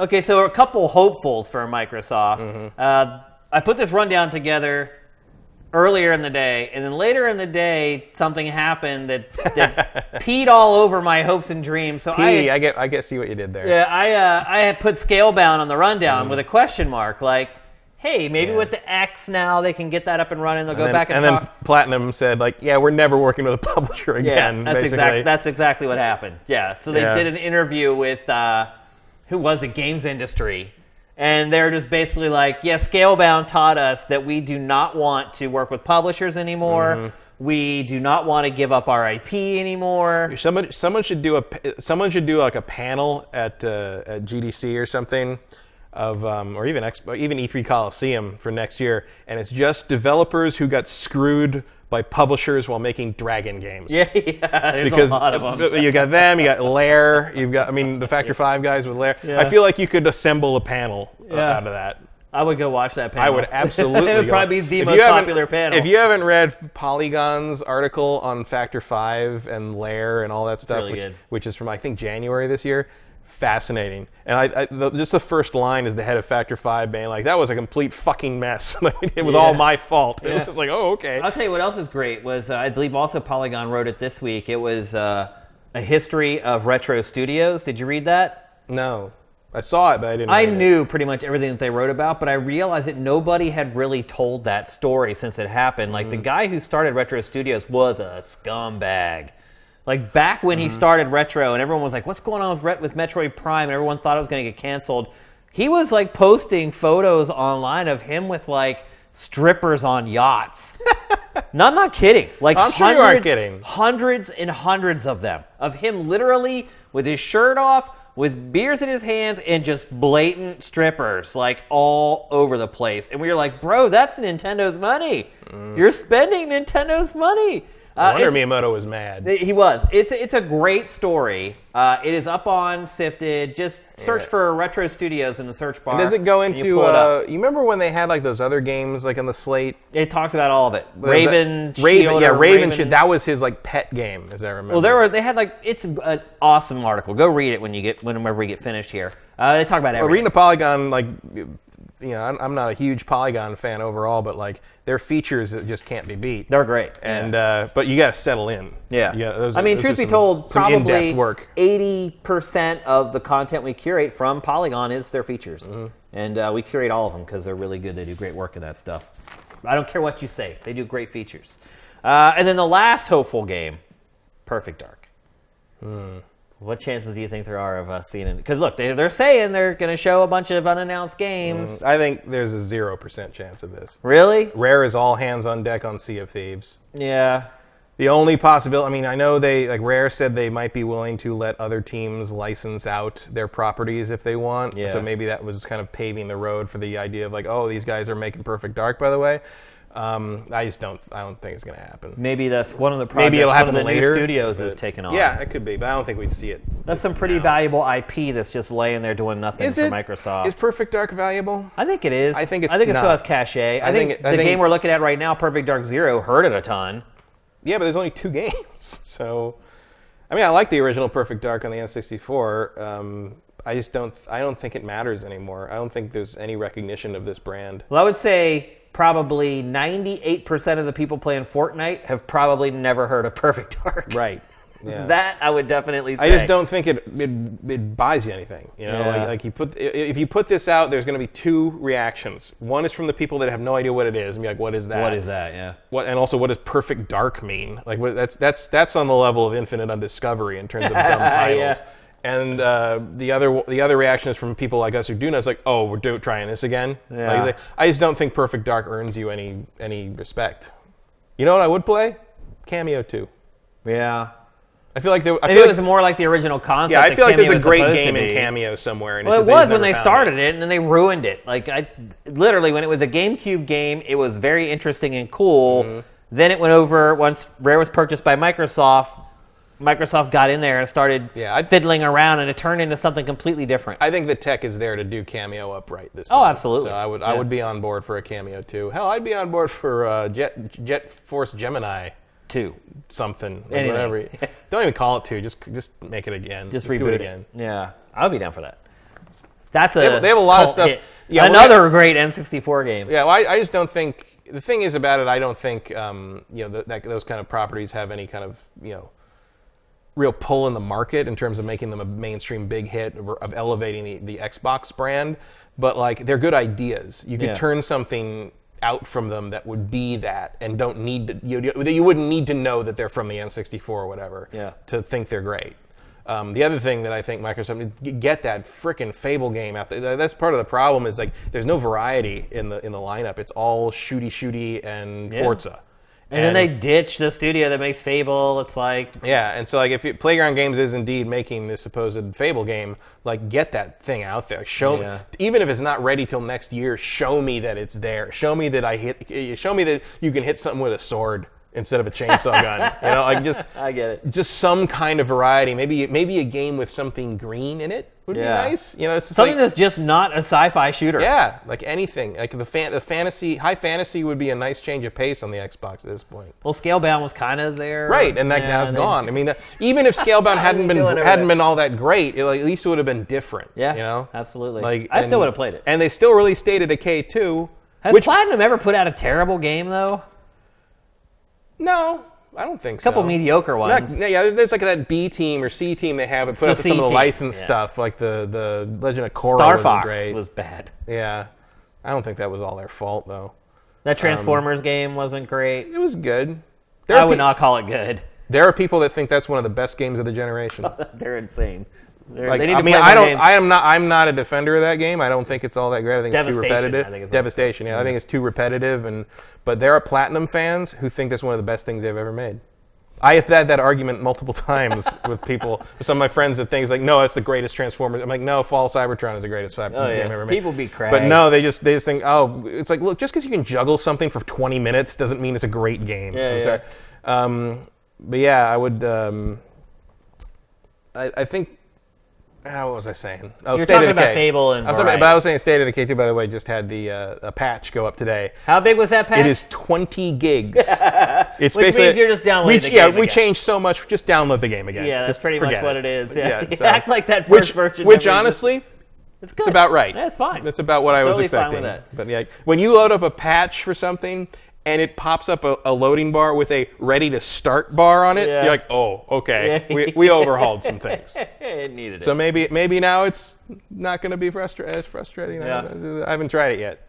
So that's what we know of Microsoft at E E3 2018 so far. I mean, Uh, presumably there'd be some third-party stuff in there somewhere. well, yeah, of course. But I mean, we're, we're just talking about first party stuff. yeah. we'll get to like the third parties next and week. uh, Um, but to- like I said, there's only one way to go, and that's up for Microsoft. It can't get worse. I mean, what's worse than nothing?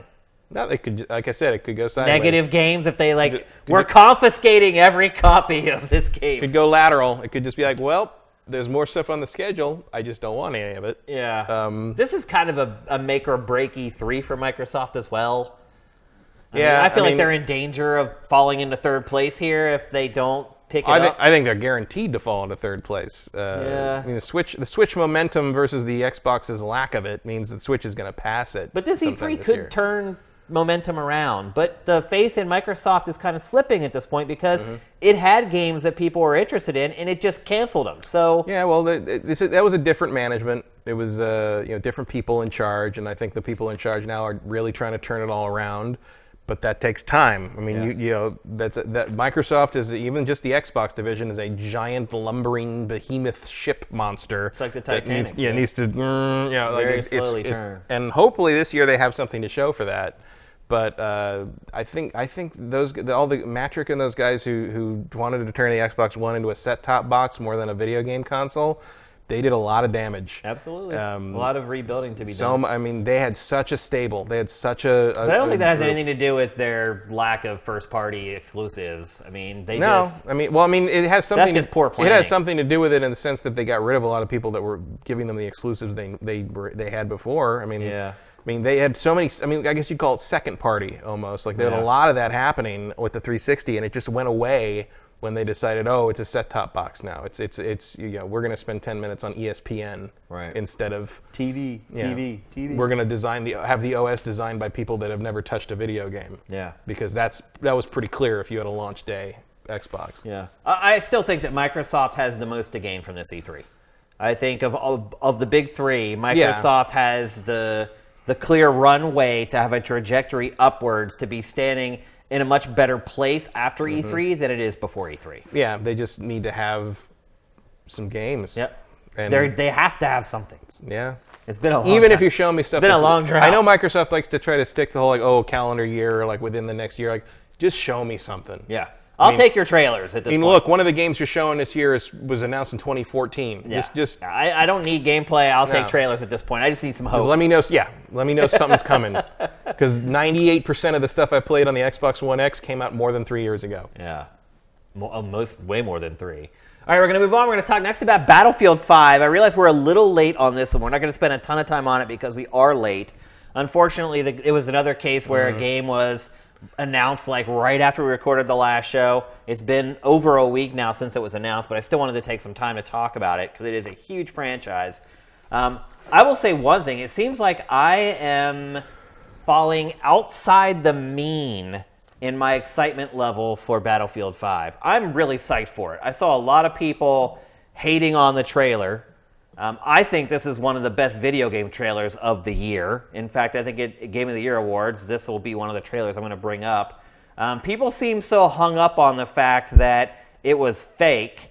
I did not care at all whether it was real or fake. I just thought it was What a it- great flipping trailer. What do they mean fake? They thought it was either completely scripted, which I absolutely agree course. it is. It's all in But they thought it wasn't in engine. Oh, They it's thought it was engine. CG. No, it's purely in it. I believe it's Anyone who played engine, too. Battlefront 2 on PC knows this is not beyond that engine's capability. Yeah, I all. believe that as well. But a lot of people are very quick to hate on this game. I mean, are you going to throw a grenade and shoot it while a while a German plane passes and blows up? I mean, no. Or I mean, are you going to toss a grenade right into the cockpit of a plane? I mean, look, it's obviously scripted. Oh, of course. They're, they're, but like, But this isn't anything the Battlefield engine tr- can't handle. no, and like you know, battle. They're also trying to kind of, in a very short amount of time, simulate the the appeal of what to me was always the appeal of Battlefield is just the sheer amount of crazy shit that happens.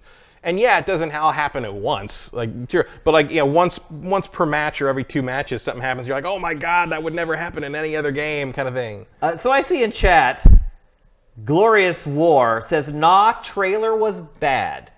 I would, I would, I wish we could dial in with him right now so he could explain to us what is bad about this trailer.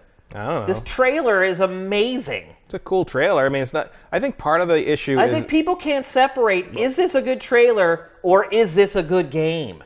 I don't I'm not I'm just saying this is an awesome trailer for a game. Whether Mm. Yeah. the game is good or not, I have no idea. it's well cut. It's it's you know it, it looks nice. There's a, The, there- dude, the chore, the choreography of what happens Sure. is insane. And you can see, I mean, look, it's it is choreographed, and like they they they have a room at Dice where they do that, where they play this stuff over and over till they get what they want. You can even see, um, you can see where they cut it together in places. Um, if you watch, uh, Sam would have to eventually get back to the you know, the part where the V1 rocket comes down as artillery. You'll have to you'd have to remove the lower third uh, from it, but you'll see a little like kind of you know like the little blur bar when you censor something or whatever. You'll see something like that, and like the little like damage bar pop up right as the the V1 rocket hits uh, hits the ground, and you can see like they've cut together two separate clips there. Yeah, yeah, absolutely. I Um, mean, but I, like I never thought that's it was how trailer, real. but that's how trailers are. It's like that's what, what you're supposed, to do. it's supposed to, to, get you excited. And, And a lot of people are salty that it's not realistic. Battlefield's never been realistic. Like, there, I mean, obviously the the picture of the two guys running around on the horse with a flamethrower has been flying around. But like, who could forget the moment in the real life Wake Island battle when a bunch of guys slapped a bunch of C4 on a on a jeep Right. and rammed it into a Japanese tank? Like, like, like that, you don't, if, you know, or when everybody laid down on the wing of a B-17 bomber and had them fly them over and so they could jump out with their self-repacking parachutes. It's like Yeah. you're not here for authenticity. You're here for like the crazy open kind of you know huge scale multiplayer stuff, and that's what they're trying to get across on this. And I also appreciate that it's kind of bright, it's colorful, it's, not got the a same style to It's not the same. Not des- this sterile It's not the same desaturated Band of Brothers Me Too thing that No, like it World War II reminds- stuff uh, is. to me, it they had seems- color in 1944. People Yeah, like you yeah. know that, right? It wasn't black and white and and didn't all look like uh, like Saving Private Ryan. I Like, mean, what I'm getting is a big bad company vibe, which is something Yeah, there is people, a- a bit which is something people have been begging for for like a decade, and now they're getting something similar to it. They're like, nah, nah. Well, I think part of the problem, if you want to leave aside the people that are just upset because there's a girl in the game, Yeah, that's really the big problem for a lot of people. Um, you can see that little bar, that red bar down there. That Yeah, that it goes up and in. down, yeah. Well, no, it pops in right, as the explosion happens. If you if you you might have to look at it like on YouTube or something, but you can see there's a cut there. There's Yeah. an edit. That's the only thing I saw as someone who obsessively watches edits as a producer. Um, but like you know, so so there's there's that the you know the the the arm thing. The arm is directly modeled after an actual 1944 prosthetic arm. You probably couldn't. no, hold- it's a robot arm. you probably couldn't hold a sniper rifle too well with it, but it's an actual piece of equipment. As much as the guy hold with the freaking samurai sword on his back. I mean, part of that is they're trying to show that there's all this customization in the multiplayer. Um, I think part of the problem in terms of just sort of like, for me watching that trailer as the first thing I see about of this game is then I want to know more about it. And while That's there the was, idea of a trailer, but, though. right? But there, there was some follow. But I feel like um, they did like kind of like the half hour spiel about like, oh, this is gonna be that, and then we show you that, and that's it. Yeah, like yeah. I feel they like didn't they compare how they debuted Battlefield 5 to how they debuted Black Ops 4. yeah, After Black Ops came out, after that debut, we had five or six trailers, Mm-hmm. literally hours and hours of multiplayer footage. yeah. I think you needed more. I think that's a good flavor kind of trailer. Yeah. But they needed to release gameplay Yeah. with it to show people like this is what you're gonna be playing. Yeah, that would have been a smarter strategy. But you're right. I think one of the most discouraging things that I've experienced in the last year of covering games was reading the YouTube comments for this trailer. uh, I don't know if I've ever seen a bigger collection of people who have never been laid in my entire life. Bunch of virgins who hate women and think the reason they've never got laid is because of women and not them. How about you get off your computer and go out and meet somebody and instead of sitting there complaining about a trailer on frickin' YouTube? I was disgusted by the comments on that trailer. I was, for one of the few times in my life, I was ashamed to be a gamer that day. Looking at the comments on that trailer and think about the work that's been put into this game by the people at EA and have a bunch of troglodytes, to steal one of Adam Sessler's favorite words, go into the comments and, and just hate it because it had a girl in the trailer. You people need to take a look in the mirror, man, because I'm telling you, if you don't, it's never going to get better. Your life is not going to get better with that attitude. It's going to get worse and worse. Look in the mirror, make a change, because where you're headed right now sucks. Period. Yeah. It's bad. It's terrible. Like, I've had some people come at me on Twitter, Pretty, like, pretty standard, really. Like So awful. So awful. I don't Mm-hmm. know what's wrong with you people. I'm not talking to people out on the stream. I'm talking about the people on YouTube that just carpet bombed that because it had a girl in it. Well, now you're gonna get into all the excuses for like, oh no, it's authenticity. They're No, like- no, it's like, ethics in it just- games It just happens to be that like in a game in which people like do mo- most ridiculous shit on a daily basis in all of the multiplayer, Right, yeah. we're all of a sudden concerned about authenticity because there's a girl on the front lines. Yeah. Which, let's let's which talk about the game. We are running out of time because we still have two more topics after this one, so we got to get through this quick. Uh, let's talk about some of the actual game changes. Uh, four-player co-op, no paid DLC. And that's four-player co-op is another bad company. It is Uh, absolutely. uh, reference Yep. to me. No paid DLC. Great. No battle royale. Very surprising to me. It was. It sounds like they might be willing to add something later though. Yeah. Like they were sort of like, oh yeah, we know that's a thing, but like at launch it's gonna da da da da. So like, wouldn't surprise me if you saw some permutation later on. Yeah, they be. have the size for it. Obviously, Yeah, yeah, they're one of the few existing franchises that already has the scale to make something Mm-hmm. like that happen. Uh, War Stories returns. I think we knew about that already before the reveal. Bullet penetration, another Good. hallmark of Bad Company as well. Definitely missed that in uh, in uh, Battlefield One. Yep. Health and ammo packs are handled differently. It actually takes like quite a while to use them now. Mm-hmm. How do you feel about that? I get what they're after, where they're trying to make it, you know, like like health doesn't regenerate fully. It's kind of got like a resistance style, resistance one style uh, thing, where like if you drop below a certain point, you're only, I think you only by thirds. I think it's by thirds of the life bar. And so if you want to get use a med pack, you have to actually like interact with it, and there's an actual you know action with it, and like. I get what they're after with that, but like people, I've seen a lot of YouTube takes where they're like, "Oh, it's gonna force everybody to be tactical," and you have to. No. No, people are just going to run into a into the the meat grinder, and you're going to be alone because Yeah. no one's paying attention to what they're doing. Yeah, it's like But the squad can spawn on you, Matt. right. Well, that's that's not new. Uh, it's like I I appreciate that they're trying to kind of outthink the exploitation of the systems. But you can't outthink the exploitation, and also like part of the it's like oh like I mean I've seen a lot of like emphasis on the idea that like oh like it's not gonna be like the the game the Battlefield games where like you know, like the support guys put down the ammo box and you just automatically get more ammo. You have to actually interact and get the ammo. It's like, well, the reason that ammo box automatically does that, or the health pack automatically regenerates the health in a radius around you, is because you couldn't trust the other players to actually do that shit, like, Right. and support you properly. So like, they made it something that you just throw something down and not worry about it anymore. And now you're back to the whole thing where like now you're gonna have to count on these idiots that you're stuck in a game with, and like it's gonna be you and like your three friends, like desperately trying to do the right thing while everybody else is running around with their head cut off. It's like, it just it seems like it's going to introduce a different set of problems No, you're right. rather than solve the one- you know it might solve the ones that they already saw were there, but it feels like you're just shuffling the deck chairs on the Titanic in an effort to say, hey, look at all the different things. Uh, segmented health bar, no full health regeneration. Yeah. This is both these two are kind of similar. It's like the developers are like, oh, we ran out of ideas, so let's just go back and do things the way that we used to do them, where we figured out that we could find a better way to do them, but people are tired of that now, so we're just going to repeat the whole cycle again. I like the um, the the resistance style. Uh, you know, you lose too much health, you lose a chunk. Use a chunk thing. of like your permanent health. Yeah, I, I like that uh, idea There's in, in single player games. Yeah. I don't know if it works too well in, in multiplayer, especially something as frenetic as Battle Battlefield. yeah. Um, I just don't know. I don't know. Like I, Everything old is new again, man. I guess, but like I didn't play enough of Battlefield 1's multiplayer to really like be able to to judge how that would change things. I know there was a lot of complaints about like the guns didn't feel right or like this was too I'd much agree of with a that. I thought or the like, guns just didn't feel. I mean, I got that from the from the campaign, but I didn't play enough against other humans to know one way or the other on that. I still had a blast with it though. I still played a ton of it and had Mm-hmm. fun with it. But yeah, I'd agree the weapons didn't feel right. Uh, let's see. Uh, fortifications. You can reinforce destroyed buildings. Destructibility is a huge part of it again. Again, like Mm-hmm. Bad Company.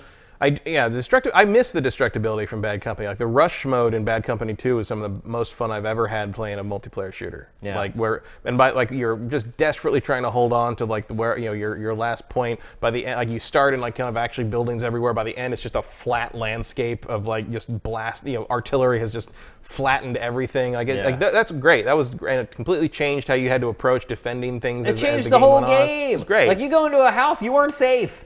And like the idea of being able to build something. I mean, obviously there's some Fortnite influence happening there, but I like the idea, like you know, in a in a the fact that it's in all the modes apparently. Like I like the idea that you could have you know these standard sort of conquest like capture point things, but people could be fortifying a particular point.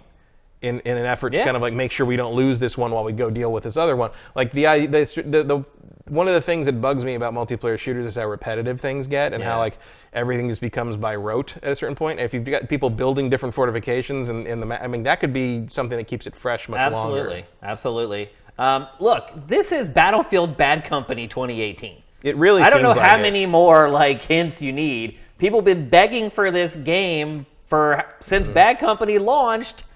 There it is, people. I don't understand why everyone's so up in arms over this. I don't get it.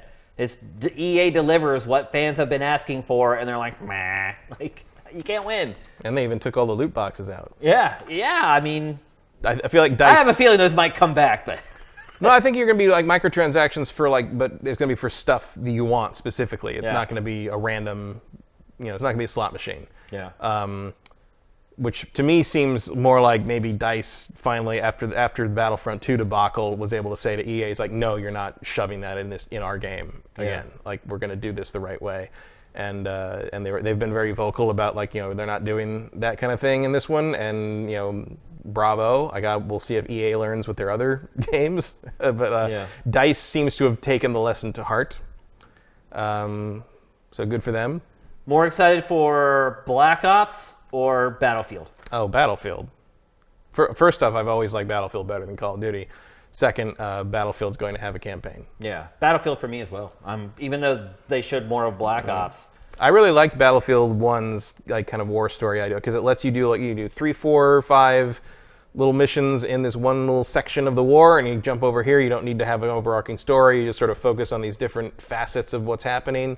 Uh, I dig that. I like that a lot. I like that uh, approach to things, especially because it lets you highlight uh, lesser-known stuff like the Harlem Hellfighters in the in Battlefield One. Yeah. It, judging by the, the cover, they might be. Uh, um, I can never remember her damn name, but uh, it looks like they might be focusing on that uh, that Scandinavian sniper woman who like she had like 309 kills, like the number three Yeah, sniper of yeah. all time, Yeah, or something like that. Like that would be a cool, you know, the the the fin- invasion of Finland, uh, basically, because people don't know about that. Right. Oh, that might, yeah, Yeah. like like yeah the. The, the Finland basically had to hold off the Nazis and, and fight like a guerrilla warfare, like French resistance style thing, like and no one talks about it, like because Yeah. because no one, it, it, and there were no there are so many battles. right? But also because there were no. Americans involved in that, Right, so we don't yeah. make movies out of it, Yeah, right? yeah, no, you're right. Yeah. Yeah. Uh, so yeah, I think it was a great debut. Uh, I would say Bad Company is probably my second favorite Battlefield ever, behind Battlefield 2. I, lo- I really like. I think Bad Co- the Bad Company. I love the tongue-in-cheek humor. It was Bad just, Company's my. Are, was they're a my fun favorites. game. After Battlefield 1942, nothing tops the oh, yeah, first one. 42. Yeah, it's hard to. Frankly, I don't Top know if Battle. I don't know if Battlefield will ever top the Battlefield 1942 demo. Yeah. Like just playing Wake Island for Wake months. Island. Like it was yeah. it's crazy. Um, Yeah. Battlefield. I mean, Bad- everything was fresh and new that We Yeah. hadn't really played a game like that. Well, I, I, was- I remember seeing that for the first time. It was at Camp EA when they used to do that. Remember they used to have Yeah, forgot you go around the that. campus of EA and see all the different games and like Yeah. sit through 14 Sims demonstrations.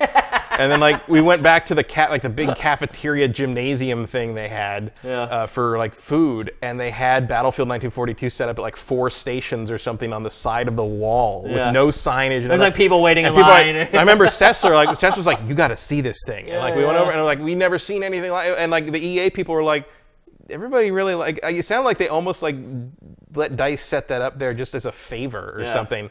And I remember we went to an Oakland A's game and they're like, "So you think we should like double down on the Battlefield thing?" And I remember uh, Ryan Vance saying like, "It's like you should rent out the the carrier in Alameda and have like the thing there." And they did that. They did it. Yeah, I Like, went to that. Yeah. So um, yeah, I'm, they, the Battlefield came out of nowhere, Yeah. and uh, it was great. I love, and I love Bad, Bad Company 2 is one of my favorite lines in all of gaming history, which is uh, when the, you're, you're trying to chase, because part of the plot is trying to chase down a satellite that's going to crash. And um, you, you're, you're about to get to the part where you know it's going to crash, and it comes flaming like over the, the tank you're in, like just like and explodes down like like like, like probably like half a mile away, and the demolitions guy in the group just watches it go and goes, "That is the greatest thing I have ever seen in my entire life." he's like There's a of funny he's like a lines in it. The firebug, kind of like was really obsessed good. with yeah, and like Yeah. I, it was a lot of fun. Like those games were a lot of fun. And like, it was like a, and people it's like I play stuff like the Battlefront 2 campaign, and I'm like, why can't you make a why can't you make a good campaign again? I don't get it. Like I like you 'Cause there are made different people I it, guess, but they made two great campaigns with Battlefield Bad Company, which was like at, at a time when no one thought they could. No, you're right. And then I don't know if they've I don't think they've ever matched those again. No, definitely not in that series. No. Campaign wise, without a doubt. All right, we got to move on. We're up against it here. Although it looks like you guys are hanging tough in the chat. I appreciate it. Uh, next, we're going to talk about Nintendo at E E3 2018. Uh, one thing I will say is we talked about was it last week or the week before where we talked about that those sheets that were leaked Right. that showed essentially what the Treehouse was going to play during the live stream and what Nintendo's employees needed to know on the show floor. As time goes on, that looks just better and better Mm-hmm. because look, he, that came out after we kind of knew about Pokemon Let's Go. Yeah. But it was on there. Like Look, the day after it If broke. Yoshi's flipping island is real, Yeah. like you know, well, we don't know that yet though. yeah, we don't. But, But, everything else it's it sure sounds like it could be. there is nothing on those that has been disproven yet. Yeah. Nothing. Um, and we just got Fortnite for Switch, which was on there, and now it's been announced. Mm-hmm. Thanks, Korean ratings board. Yeah, exactly. Um, it's really starting to look like that stuff was legit. Yeah. So with that, I, mean, I don't think mind- Fortnite on Switch is a giant psychic prediction, but it certainly lends a little credence. Yeah. Um, and so I started going through Nintendo today, and I was pretty blown away. Like it, it has on paper as of right now the best lineup at E3 of the big three. Without without question, it's not even really close. Um, obviously, the big game for Nintendo Super Smash Brothers. Mm-hmm. Um, who knows what we're gonna get from that? It could be frickin' anything. It, you know, it could be just a port of the Wii U version. It could be a completely brand new game with like all kinds of brand new mechanics. Yeah, I've seen. It could just be the old game with a ton of new characters. I I've mean, seen the debates raging about that. Um, I don't know. Like I can't. I everyone makes very good arguments for one one side or the other, and I just can't decide. Like like it could be. I, I, I say it's like a 50-50 chance. I'd coin flip it right now. as to whether it's a new game or New just game a or port. a port of the Wii U version. Yeah, I'm leaning towards port of Wii U version with like maybe a new mode and like 15 new characters. Mm-hmm. That's what I te- I think. I mean, there has been enough time to build a new game, There has. Yeah. but he had kind of gone on record saying he didn't really want to make those games anymore. Yeah. Well, too bad. Yeah, it's your job, bro. That's what you do. So that's Go talk to Infinity Ward. Yeah, exactly. Yeah. so that's undoubtedly its biggest game. It's there's a tournament going on at E3. We're gonna know Mm-hmm. everything we could ever want to know and more about the game by the time E3 is over. Yeah. This is. You think that's the, that's their big blowout? Oh, it is absolutely. Yeah. I mean, it's their big game. It's the game that's gonna sell better than any. Wonder other. what that booth's gonna look like. Be cool if they built it like a Smash Brothers Yeah. stage, wouldn't it? I mean, that's what they do anymore. They Yeah. build their booth to look Well, like. I wonder what they because like so they did you know, their their first kind of year of like oh we're gonna super theme the booth kind of be, it was Zelda And then last year was Mario. So this year Smash. Smash, but like which stage do you use? All the stage? You use Kirby? You use uh, Metroid? What is the one stage that's like generic that they use in all the tournaments? Final Destination? That, that's, that's but the that's melee. so generic. well, that's the melee stage. Right. Yeah. Maybe just be a giant hand. That's what I'm thinking. Just a hand just going like this, or one that's like hovers above the uh, Yeah. booth and just comes down like it's gonna smash you. That'd be pretty awesome. Uh, Mario Tennis Aces. Uh, public service announcement for those of you who are watching. Uh, there is a free demo of Mario Tennis Aces going up this weekend on Switch. In fact, it might be up already, and I'm gonna be on playing this weekend to give it a go. If you guys want to square off, hopefully there's some online modes in that demo. Uh, I am actually I hate about Nintendo. I can't give people my uh, gamer tag. I'm Dinfire, but unless I give you my friend See code, some friend codes, son. so silly. If any of you guys want my friend code, just reach out to me on Sifted or on Twitter or whatever, and I'll give it to you, and we can play this weekend.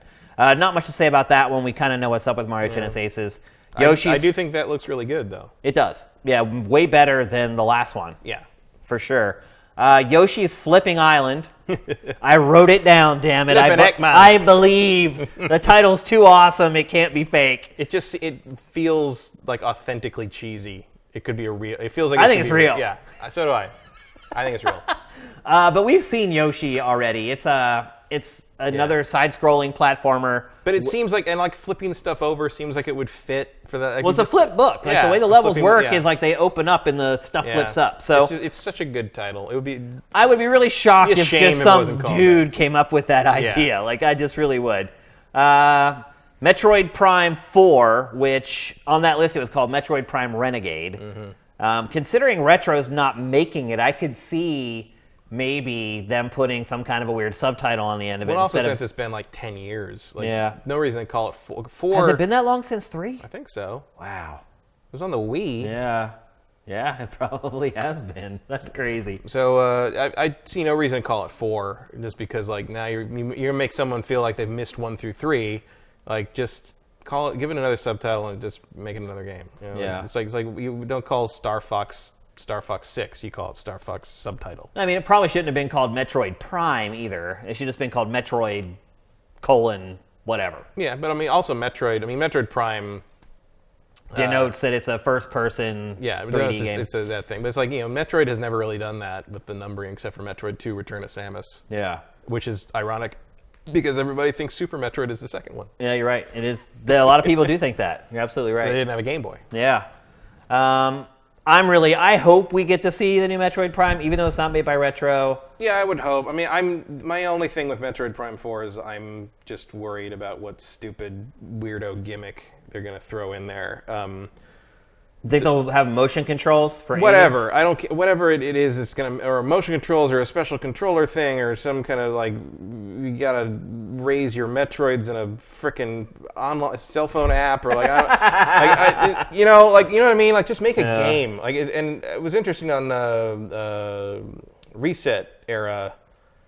I saw that people ta- were talking about um, uh, Star Fox and how the Star Fox games have not sold well beyond Star Fox 64. It's like Star Fox No, 1. true. Star Fox 1 was like 4 million, Star Fox 64 was like 3 million, and then Star Fox Adventure is like 1.3, and then no other Star Fox game has sold more than about half a million ever since. Because they've been bad games or Yeah, but be- also because it's as soon as they stopped making them just arcade space shooters, no one cares. the sales went off a cliff. Yeah, like, right. just make another game. Just make a game with modern tech that does what all the, all the things the previous game did. Add a couple new little wrinkles to it and make the game. Don't, not everything has to be some you know like the Pokemon Let's Go thing. It's like you, not everything needs a Pokeball controller and a motion controls and the and the and the take it over here and put it over here and, and talk to have it talk to the plant and have the your car interfaces with this thing and then you can run over a, a digital puppy and like it's like just just make a freaking Metroid game, Yeah. people. Like Sony, they could take some lessons from Sony on that. yeah. I mean, that's pretty much what Sony's doing at this point. It's just making great single player games. Yeah. And, And saying screw all the other crap. It's like I mean I'm, I'm hoping it's uh, it's I mean I don't think Odyssey was a great perfect example of it, but I hope like it's more like that in the sense of yeah we basically just made a 3D Mario game with one new wrinkle, the hat, And uh, How great does this game still look, by the way? Oh yeah, It's freaking amazing how good that game still Metroid looks. Metroid Prime One is still one of the best looking games around. It's if you run it through progressive scan. It is really insane how They good that game future-proof looks the still. hell out of this Re- series. Really, I mean, just look at that explosion right there. Unreal. Really good stuff. That's why it pains me so to Yeah. know that Retro is not making the new one. Well, I mean, at the very least, the the it's Bandai Namco making it. At Yeah. least they, they know they have a pedigree they got to follow. They know they.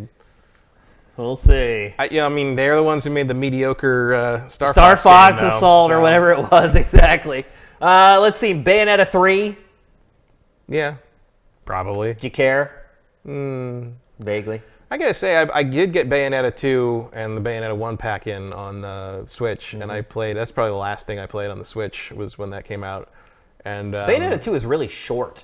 yeah, I I was just surprised how short it, it was. doesn't. It just didn't grab me. I, f- I feel like it's it's It's, so weird. It's, well, it's so, but I like the weird. It's more like I just don't find the gameplay to be particularly engaging. And frankly, if Devil May Cry 5 is real, I'm more interested in that right Yeah, now. which rumors are swirling that it is. Uh, Switch Fire Emblem, which by the way, when it was initially announced, was announced for release this year. That'd be nice. If you go back and look at the original announcement for that, it said coming in 2018. Mm-hmm. That'd be so nice. that could come out by the end of the year. It looks like Nintendo may need something big for Yeah. the end of the year because I'm Smash. super on board with a Switch Fire Emblem. Yeah. If it's a legit Fire Emblem, it's like Fire Emblem Let's Go Heroes or something. Right, Like, which is possible. it's entirely possible. it could be another tie-in with their mobile game thing, sure. But like, Uh. I'm hoping it's a full-fledged, real, normal, the next installment of Fire Emblem, and it's gonna be great. Yeah. Uh, Pikmin 4, you think we're going to see it? Who knows? I think I've given up on it at this point. You, that's I like- think it may be vaporware. I don't. I don't know. Like two coming out. E3, two E3s ago, you were saying like eighty percent chance we're gonna see it. It's- It's Yeah. like doesn't. It, I mean, they said it was done, right? You Yeah, noticed that it was done. Mostly done. Yeah. I think it may just be vaporware. I just don't think it's going to come out. I guess, but it's like, man, you are not in a position to be picky with your release schedule right now, guys. Like, I don't know if we compare Nintendo to Microsoft and Sony. It's going to have a pretty good E E3. E3, but we'll see what the release dates are on these Yeah. things. I don't know. I mean, I'd like to play a new Pikmin. Absolutely, I would love to play a new Pikmin. I don't think we're going to see it at E3 though. Probably not. It might turn into another one of those like a Project Giant Robot where it ends up being evolved into something mm-hmm. else. I, I you mean, that's also a franchise that has never sold particularly well. yeah. Although you know what I was thinking uh, a while ago, like, you know, there's probably a way to make a pretty cool Pikmin Labo game. Yeah. I don't. I'm. I'm not. I don't know that, what that, that is a good example of what I was talking about. Yeah. How it could be maybe reworked Yeah. to work with some other kind of technology I could see that that happening. Nintendo has. Um, that's actually a really good idea. Maybe they should hire you, Matt. Hmm, I, ain't moving to Seattle for that. Uh, and here comes some conjecture. Star Fox Grand Prix. We've talked about that before. I feel like there's enough smoke there that there's probably fire. It's probably some kind. accurate. Whether it's called Grand Prix or not, who knows? Yeah. But that is Retro's game, allegedly, reportedly. I'm excited to see that. It's Retro. It's Star Fox. I'm in. I hope it's more like a score attack thing than like a racing game, though. Yeah. Like, Well, now they're starting just to say make an that it's- arcade shooter. Why does everything have to be some Yeah. kind of weird twist? Well, I don't think it is that, but they are starting to say that it is a little bit more like a traditional Star Fox game than just a racing game. Like it's just annoying to me that it seems uh, sometimes it seems like Nintendo takes the wrong lesson from games that don't perform well. No, like, you're absolutely like right. the lesson from Star Fox Zero is not that people don't want to play Star Fox, is that they don't want to play it with this forced like motion control aiming second screen crap. and people also don't really care about that stupid like crab walking. There's too much walking. Yeah, Nobody cares. it's a fox in the stars. Just give us the Arwing and the Landmaster tank. it's That's not really it's all not we Walk need. Fox. Yeah, exactly. Uh, so I'm pretty excited to check that out. I really hope it's going to be there. I hope that that sheet that was leaked is is legit. Mm-hmm. Uh, and then Punch Out, another game that was on that list. Um, I was not a huge fan of the Wii Punch Out, and this is coming from somebody who loved Punch Out so much he would steal quarters from his grandma's quarter jar to go play it. So I am a dyed in the wool Punch Out fan. Punch Out made you a criminal. Yeah, it did, and it, it absolutely did. And then uh, the Wii version of it that we're seeing right now, it just really did nothing for me. I liked it for one one match. Yeah. And then like after like two matches or three matches, I'm like, oh, something's off. The, yeah, something was off about it. The characters, even the characters that I recognized from prior games, didn't feel the same. Like Glass Joe, even. I'm like, really? This is Glass Joe? Like, this isn't the Glass Joe that I know from Punch Out. Um, do you think is there anything they can do with this franchise, though, Matt? I mean, it's really not a boxing game; it's a pattern memorization Yeah. game. Hell, this game was almost a music game. Yeah, Like there was a lot of music to the how the you know the combo like dur, dur, dur, dur, Right. like that. Like, it had kind of a musical scale thing Yeah. going on. I don't know. Um, is it just one of those franchises that there's just no way to really modernize it, and you're just kind of stuck with what? I mean, I think you modernize it too much, and it's not Punch Out anymore. Yeah. you know what I mean. I, I mean, I'm not saying you should turn it into Fight Night or anything, Right. but like, you know, what might this game it would also be ripe for DLC, by the way. right. Well, One thing that you could do is uh, you could Smash Brothers it. You could just have it be a bunch of Nintendo characters boxing. Yeah. Well, I want the characters. I want the classic characters. I love Yeah. those characters. But I didn't like how they were handled in this game. Um, I didn't like any of the new guys that they added, and I didn't like what they did to the old guys. Um, I don't know what studio they were saying is going to make the Switch game, but I hope it's a different studio from the one that made this one. I guess. Yeah, I don't that's- remember who did this. Was it Sumo or something? I can't Sumo remember. does a lot. Somebody in chat will tell us. Sumo's a very busy company. It seems Yeah. like. Um, yeah, th- uh, Vincent is saying in the chat the strangest thing was about it was saying that it had a new battle system, Punch Out. So, Okay. whatever they're going to do to tweak it or whatever. Um, and then lastly, F Zero SX. Definitely due for a new F Zero. Yes.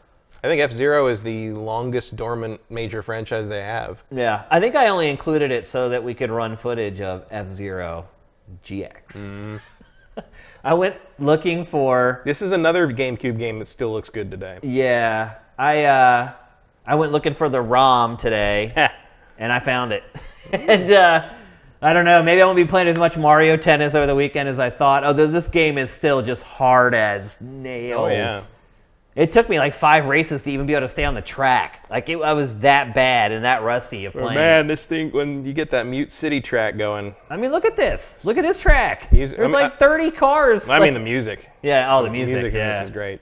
Yeah, I, I'm all about another F Zero if it's as good as this one. Although make it a little easier so I could finish it. Yeah. I, I never actually finished. That's not what F Zero is about. Well, I've finished every F Zero but GX. It was just too hard. Sometimes you just go too overboard, I think. But uh, it was AM2 that made it as Yep. well, and I highly doubt that AM2 is gonna Probably make not. the new but, one. uh, well, that's the other I doubt you- Sega's gonna loan out one of his development teams again. That's the other thing you got to remember is like this was kind of an arcade made for the arcade as well. So like they wanted it to be hard. It was like you know. But the story mode wasn't in the arcade, was it? No, but they, it was still the same game. Just like The game itself wasn't that hard. It was the story mode that was just brutal. Mm-hmm. Like I could pass like the Grand Prix and stuff like that. It was finishing the story mode. I don't think I finished the Grand Prix. Like th- this game was very. It wasn't unreasonably hard, but it was. It demanded a lot of you. you had to practice. You had to memorize the tracks. You had to, Mm-hmm. and these tubular tracks also made it a lot more difficult because you had to figure out which, what is actually the inside of the turn Right. when you're looking at tracks like this. Like you could blow your line. Like, so easy. So easy. Yeah. but I still loved it. Just it was one of those games that I didn't really care if I was good at it or not. I just enjoyed playing it. And Yeah. FC, I, remember think we F went- we kind of that the, way. uh, period. We went to the press event for that together from we were Selp in San Francisco at Tech TV, and I remember like we, we played it separately because they were like in like the big sit down machines, and I remember we came back together after like like 20 minutes or something, and I'm like.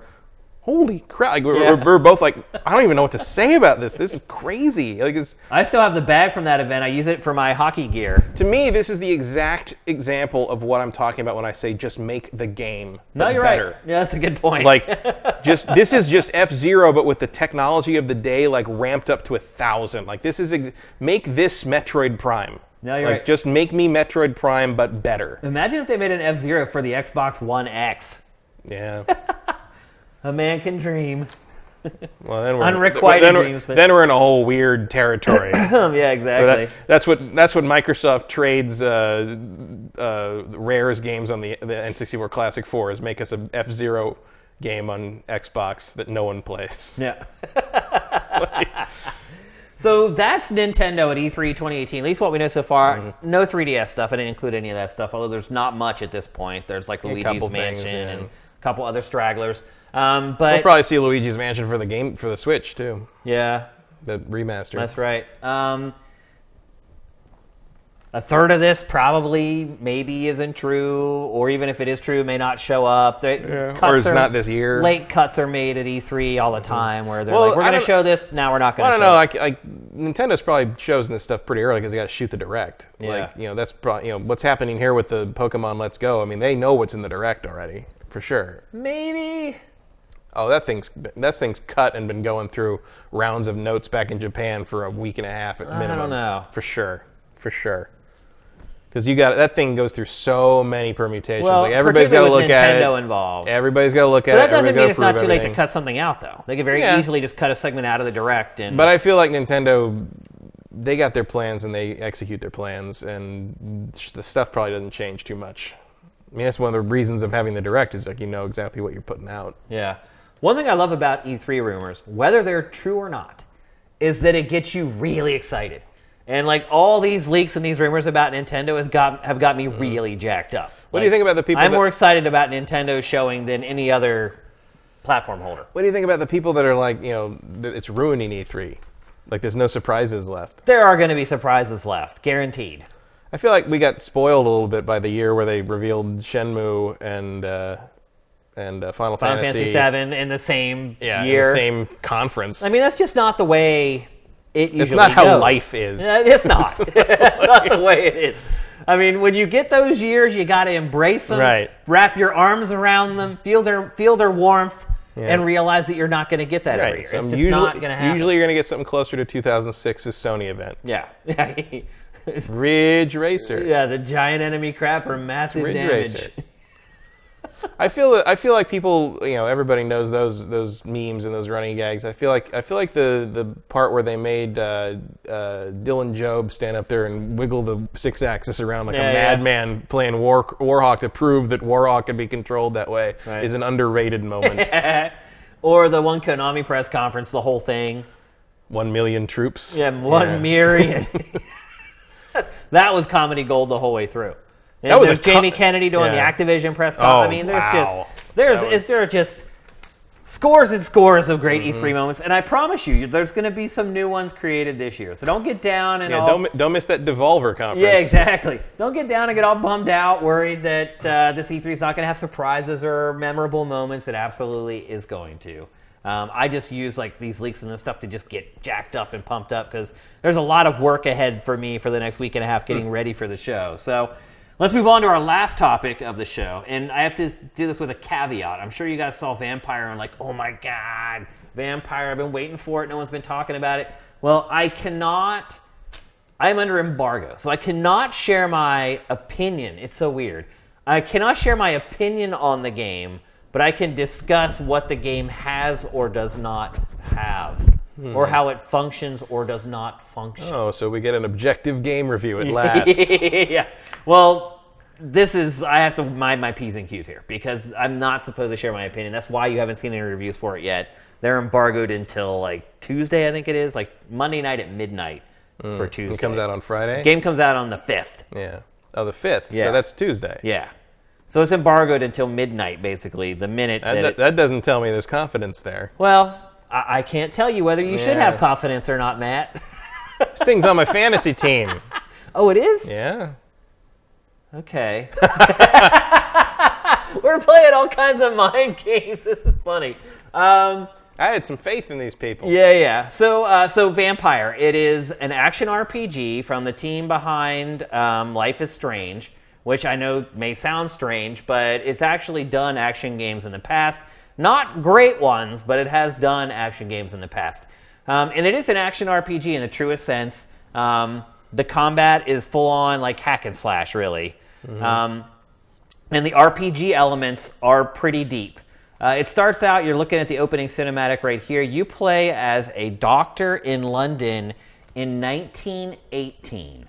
And as the game begins, he wakes up in this graveyard like place and has no idea what's going on. He's just like, What? Why am I here? What happened to me? You're a vampire, bro. And that's pretty much what happens. he, figures out very quickly that he's a vampire bro. Um, and he, he- because he's a doctor, it puts a very interest. I gotta make sure I don't share my opinion here. It puts a, I can't say interesting, it puts a twist on the whole concept of, hey, this is a vampire, but he's a doctor. So he has like uh, this care for other people to make sure that they're well, and if they're harmed, to make sure that they're they're healed and they're repaired. Yet, He's very careful to sterilize the bite. Right. He is the one wreaking a lot of the havoc in the game, and it creates this weird dichotomy of this lead and protagonist who is completely torn and tortured between what his life was before and what his new life is as a vampire. Um, the game is what I've played. I've played about, I don't know, about four hours. And this B roll does not go past the first two hours, by the way, so don't freak out and worry about spoilers. Uh, we're also very smart to cut out any cutscenes that might give away any plot twists, so don't sweat it. Um, the game is very linear so far of what I've played. It's not an open world action RPG where you can just go anywhere and there's fast travel systems. It's a very guided experience so far where you're just kind of going from one waypoint to the next um, and it's kind of leading you by the nose. The combat, uh, the way it works is you have you have two choices essentially. You can use a two-handed weapon, or you can use one weapon in one hand and one weapon in the other. Two-handed weapon obviously is for a big melee weapon, or you can choose to use a gun and a sword, or a stake and a sword. And the way those things work is um, the stake will stun enemies. The gun obviously just shoots them, but you have no bullets. Like ammo con- conservation is like really, really important in this game. Like the ammo is really hard to come by, and a lot of times you have to craft it. You can't. You're not just really handed bullets. Uh, so the stake is pretty handy. If you attack with the stake first, it'll stun the enemies, and then you can either follow up with your with your sword or whatever melee weapon you have, or you can bite. And biting is really important. You can't see it yet because this is literally like the first 10 minutes of the game where you've just figured out you're a vampire and everybody wants to kill you because they already know you're a vampire and you're just trying to run away. But if you look at the bar on the top left, now you can see. So now there's a second bar. So the first bar is health. Surprise, surprise. Second bar is stamina. So anytime you attack or you sprint, that will go down. A third bar eventually appears underneath that, and that's the blood meter. And so you can you can find rats running around and eat them and they'll boost up your blood a little bit but where you get most of the blood is obviously by feeding on human beings. And that's another thing you can use the stake for. So when you if you first attack with that stake it will stun them and that gives you a chance to go in and bite. And then you can bite and drink blood and that fills up what is the third bar that you still can't see yet once you've built up your blood that's when you can start using like the real vampire powers um, and the vampire powers are all tied into an absolutely ginormous skill tree. I mean, huge. That's what I was saying when this isn't just like a, an action game with light RPG elements. This game, in my opinion, strays more towards the RPG than the action game. And, I'm, and I can't share why because that would be me sharing my opinion on the game. Um, but in my opinion, it strays more closely You just did it. yeah, it strays more closely to an RPG than an action game. Um, and so the way the the vampire abilities work is with the shoulder buttons. Once you've built up your blood meter and you have enough blood, you can use the vampire powers. And it, look, I chose like claw, the claw attack was like the first one that I chose, but you can choose to boost almost anything. You can choose to boost your attacks. You can choose to boost how much blood you use when you attack. All of it is a part of the skill tree, um, and the skill tree is huge.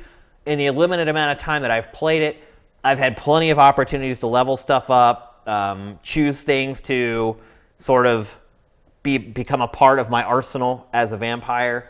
Um, one thing that is a little strange is part of the game is oh I just shared an opinion. part of the game is finding safe houses. Um, once you find a safe house, that's where you go to level up. So you lay down on the bed, and that is where you can go in and kind of tweak all the stuff and choose, spend your points however you want to. Um, what else can I tell you without breaking embargo? Uh, story wise, cinemas are almost all real time cinemas using the in game character models. Uh, the writing is of the time period. It's so hard to talk about something and not say whether something's good or not. The writing is of the time period. Um, there are some cinemas that are just done with like animated stills. that aren't actually fully done in polygonal graphics. Um, there are conversation trees in the game. So far, I've not been able to tell whether they really have any sort of impact later on. Uh, one thing I have noticed is it doesn't seem like you can fail the conversations. Um, you could take a conversation in a certain way, and you could tap a button and actually go back. Here you're seeing like the leveling up for the first time and the active and the passive skills. Um, but you can see on the left there, that's like you can see the claws are the first one that I end up choosing. But then on the right, there's the passive stuff where it's like how quickly will my stamina refill and things like that. And uh, once you select one of those, then you go down a whole other rabbit hole. So for each one of these options you're seeing right here, when you go to the next screen, there's like five or six levels of that that you need to go through before you've kind of maxed it out. So the RPG stuff in this is absolutely no joke. This is not just an action RPG with hey, you can craft in there, uh, but it does have crafting as well. You can craft brand new weapons. You can craft um, brand new melee weapons. You can craft ammo for your guns. Um, I'm pretty s- surprised by this game, to be honest with you. Like, I really figured with a small studio that a lot of the elements of, an, of the modern action RPG would have to be dialed back a little bit, but based upon what I've played, that is absolutely not the case. It is every bit as robust as any other action RPG as far as its systems are concerned. Uh, the rest of it, I can't really talk about. So, What is is without drawing a comparison of quality? yeah. Can you maybe make a comparison to another game that plays like it? Because I'm had a hard I have a hard time looking at it and being like, okay, this is like what? First of all, Matt, there are no vampire games. Why is that? Don't you think that's bizarre? Because Vampire the Masquerade Bloodlines made it all redundant. But I mean, look, that was a good game. But think about it, Matt. There has not really been another vampire game since then. That was the Legacy of Kain Soul Reaver stuff. Those are Was that after Bloodlines? around the same time. But Yeah. they, they definitely, I mean, they that went to like 2004. I was after Bloodlines. Yeah. Um, BloodRayne. Yeah, it's not- kind of vampire-ish. But that was from three, two generations ago. Three gen- I mean, Castlevania. You're not. It's just amazing to me how popular vampires are in pop culture, and there are no vampire video games. So just the fact, the whole blood sucking part of this, and the fact that you are Skyrim. the other part of it too. Here's another really cool detail in the game. Oh, I said it's cool. I shouldn't have, but maybe if I say good stuff, it's okay. One thing that's cool about it is when you meet people in the game, if you court them and and become their friend for an elongated period of time, they become juicier targets, for lack of a better phrase. So the more you court a human being, the better their blood becomes. Like later on in this B-roll, you'll see there's a well, we may not get to it, but you'll see there's enemies like in a room, and you can scan it, and you can see how good the blood is in each enemy for you, and how much it will replenish based upon. And then if you talk to people and befriend those people, their blood becomes better for you to drink. It's uh, it, you're right though. There, no, I cannot think of another action RPG that's like this game. The the vi- the vampiric elements and the blood sucking in it makes it completely different from anything else. Um, obviously, you can watch the combat and see the combat kind of looks the same. The the tree, the skill, a talent tree looks kind of the same. But the aesthetics of being a vampire changes the dynamics of, of this game of the genre significantly. Um, so no, I would say that there really isn't another action RPG like this one currently. Because they don't make stuff like this really much, and not just the vampire thing, but kind of the standard action RPG. I'd say like Mars War Logs and the Technomancer. That's that's from a you know those. Technomancer was when you asked a game to compare it to, that was one that came to mind. But Uh oh. But it, yeah, but see, I can't explain why I didn't say it. I, ultimately, I decided not to mention that game for a reason. I mean, I like yeah, I like the Mars because Mars War Logs and Technomancer are the same series. Yeah. Um, not that the titles give that away very well. You can see also you have like uh, you can But I like teleport, you can use vampire vision to track. There is uh, Eurojank to all hell in those games, but Yeah. I, I like what they're doing because they're just not a game type that's made much. Yeah. And it used to be like there used to be tons of games like that. They used to be like that was like kind of bread and butter on the PlayStation 2 to some degree. No, you're right. But they've all gone away. Yeah. And this is this is a little bit of a I don't want to say B level game, but it's certainly built on a much lower budget, but Mm-hmm. it has a lot of the same features of games that were built with much bigger budgets, without a doubt. Um, obviously, you can see the graphics for yourself to realize what the per, the presentation is or the production values are. Uh, it is a controlled experience, like I said. What I've played so far, you're basically going down a cattle chute most of the time. There's a couple places where the path may branch a little bit, but it doesn't go off into some other world or anything like that. It's a very Even as someone who's a big open here world you can see I'm checking out the blood mm. quality of people that I've met. Hmm. And as you develop relationships with them, the quality of their blood for you will go up. That's a really interesting way to. It creates a weird that. dynamic because as you befriend these people, you are growing closer to them, but they are also becoming much more inviting food. Mm-hmm. And there's all kinds of little stuff like this in the game. Here's the, the Man, crafting that is, some, bench. that is some serial killer grooming It action is. there. Like, It that's disturbing. Yep.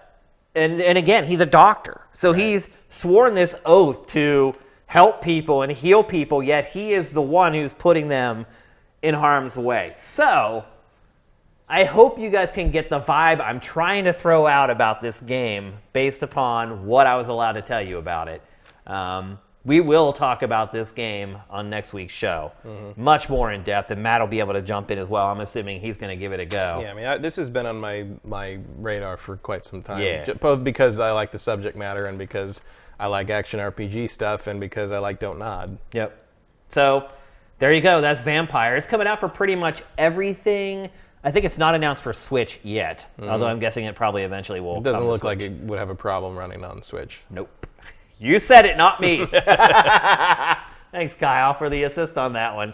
Uh, so with that, it's time for our trailer of the week. Uh, there were a lot of great trailers this week, but it was another one of those cases where we wanted to talk about the actual games because believe me, people, if we didn't talk about Battlefield 5, that Battlefield 5 trailer would have been trailer of the week. but we did talk about it, so we had to go for something else. And this week, it is the debut trailer for Lego DC Super Villains. Get those questions in the chat.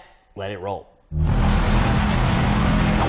villains are coming! Where are the superheroes? Where did I park my car? Panic has gripped the streets of Metropolis, but who will save the city now? Citizens, remain calm. Everything is under control. The control of super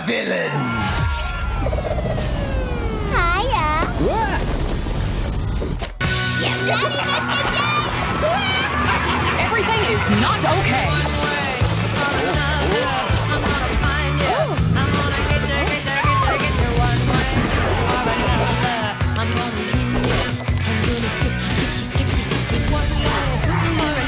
It's good to be bad.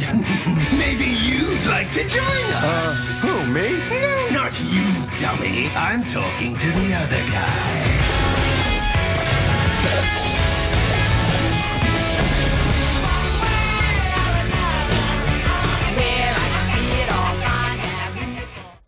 Well, there you go. I also just realized that I believe running that trailer in the show is going to throw up a flag on YouTube because Warner Brothers is Yeah, another one of those companies that are pretty hardcore about it.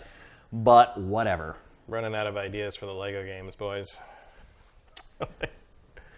Um, wait, people are talking about Shane better cut out this segment for the upload.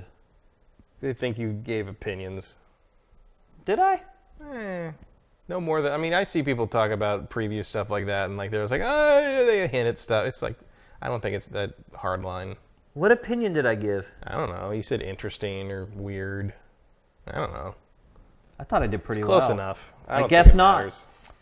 Well, I'm gonna I run think- it. I it's think- going into the upload. I think some people who don't work in in this field may think it's more strict than it really is. Oh, got you, got you. That's true. Um, W. Matthews sounds like Shane never heard of Masquerade Bloodlines. I absolutely have. Why would you think that? It's a classic. Because you said there were no vampire games. Oh. Well, that game is like 12, 14 years old. About that. Yeah. I mean, I'm talking about now. There are no vampire games now. People still play that game now. Though. Yeah, yeah, because it's good. Yeah. It's really good. Uh, well, it- we'll actually answer W. Matthews' question because we answer one of your questions every single episode. Uh, do you think Let's Go Eevee Pikachu is more what they could build in 14 months, given the CEO of the Pokemon Company admitted he did not think the Switch would do well? Also, uh, Gale of Darkness isn't considered a mainline Pokemon game. It lacked major elements like breeding, EV, IVS, breeding. Yeah. much of Pokemon is its post game, not its story. I don't know that I would agree with that, but Well, the entire Pokemon community would. So that's just how they do it. the post game Oh, is yeah. more important than the game. Oh yeah. Like what, what is the main- post game? Like you know, doing all like once you finish the story, there's all the extra gyms you need to do, or like whatever the final four stuff are, and then like I always leveling thought up, you always have to do that to finish leveling the game. up all your Pokemon, and like, like maximizing your Pokemon, breeding the Pokemon to get the best versions. Like there's people, I mean, people play for hundreds of hours after they finish the game. Screw that, dude. After 60 hours of that campaign, I am done. No, Those Poke- games are gigantic. Pokemon fans put three, four hundred hours in those things. No, They're no insane. question. Time to move on, folks. Um, They're like twelve. They have no money. yeah, that's a good. I would have point. played them that long. if That's a good point, actually. You're right.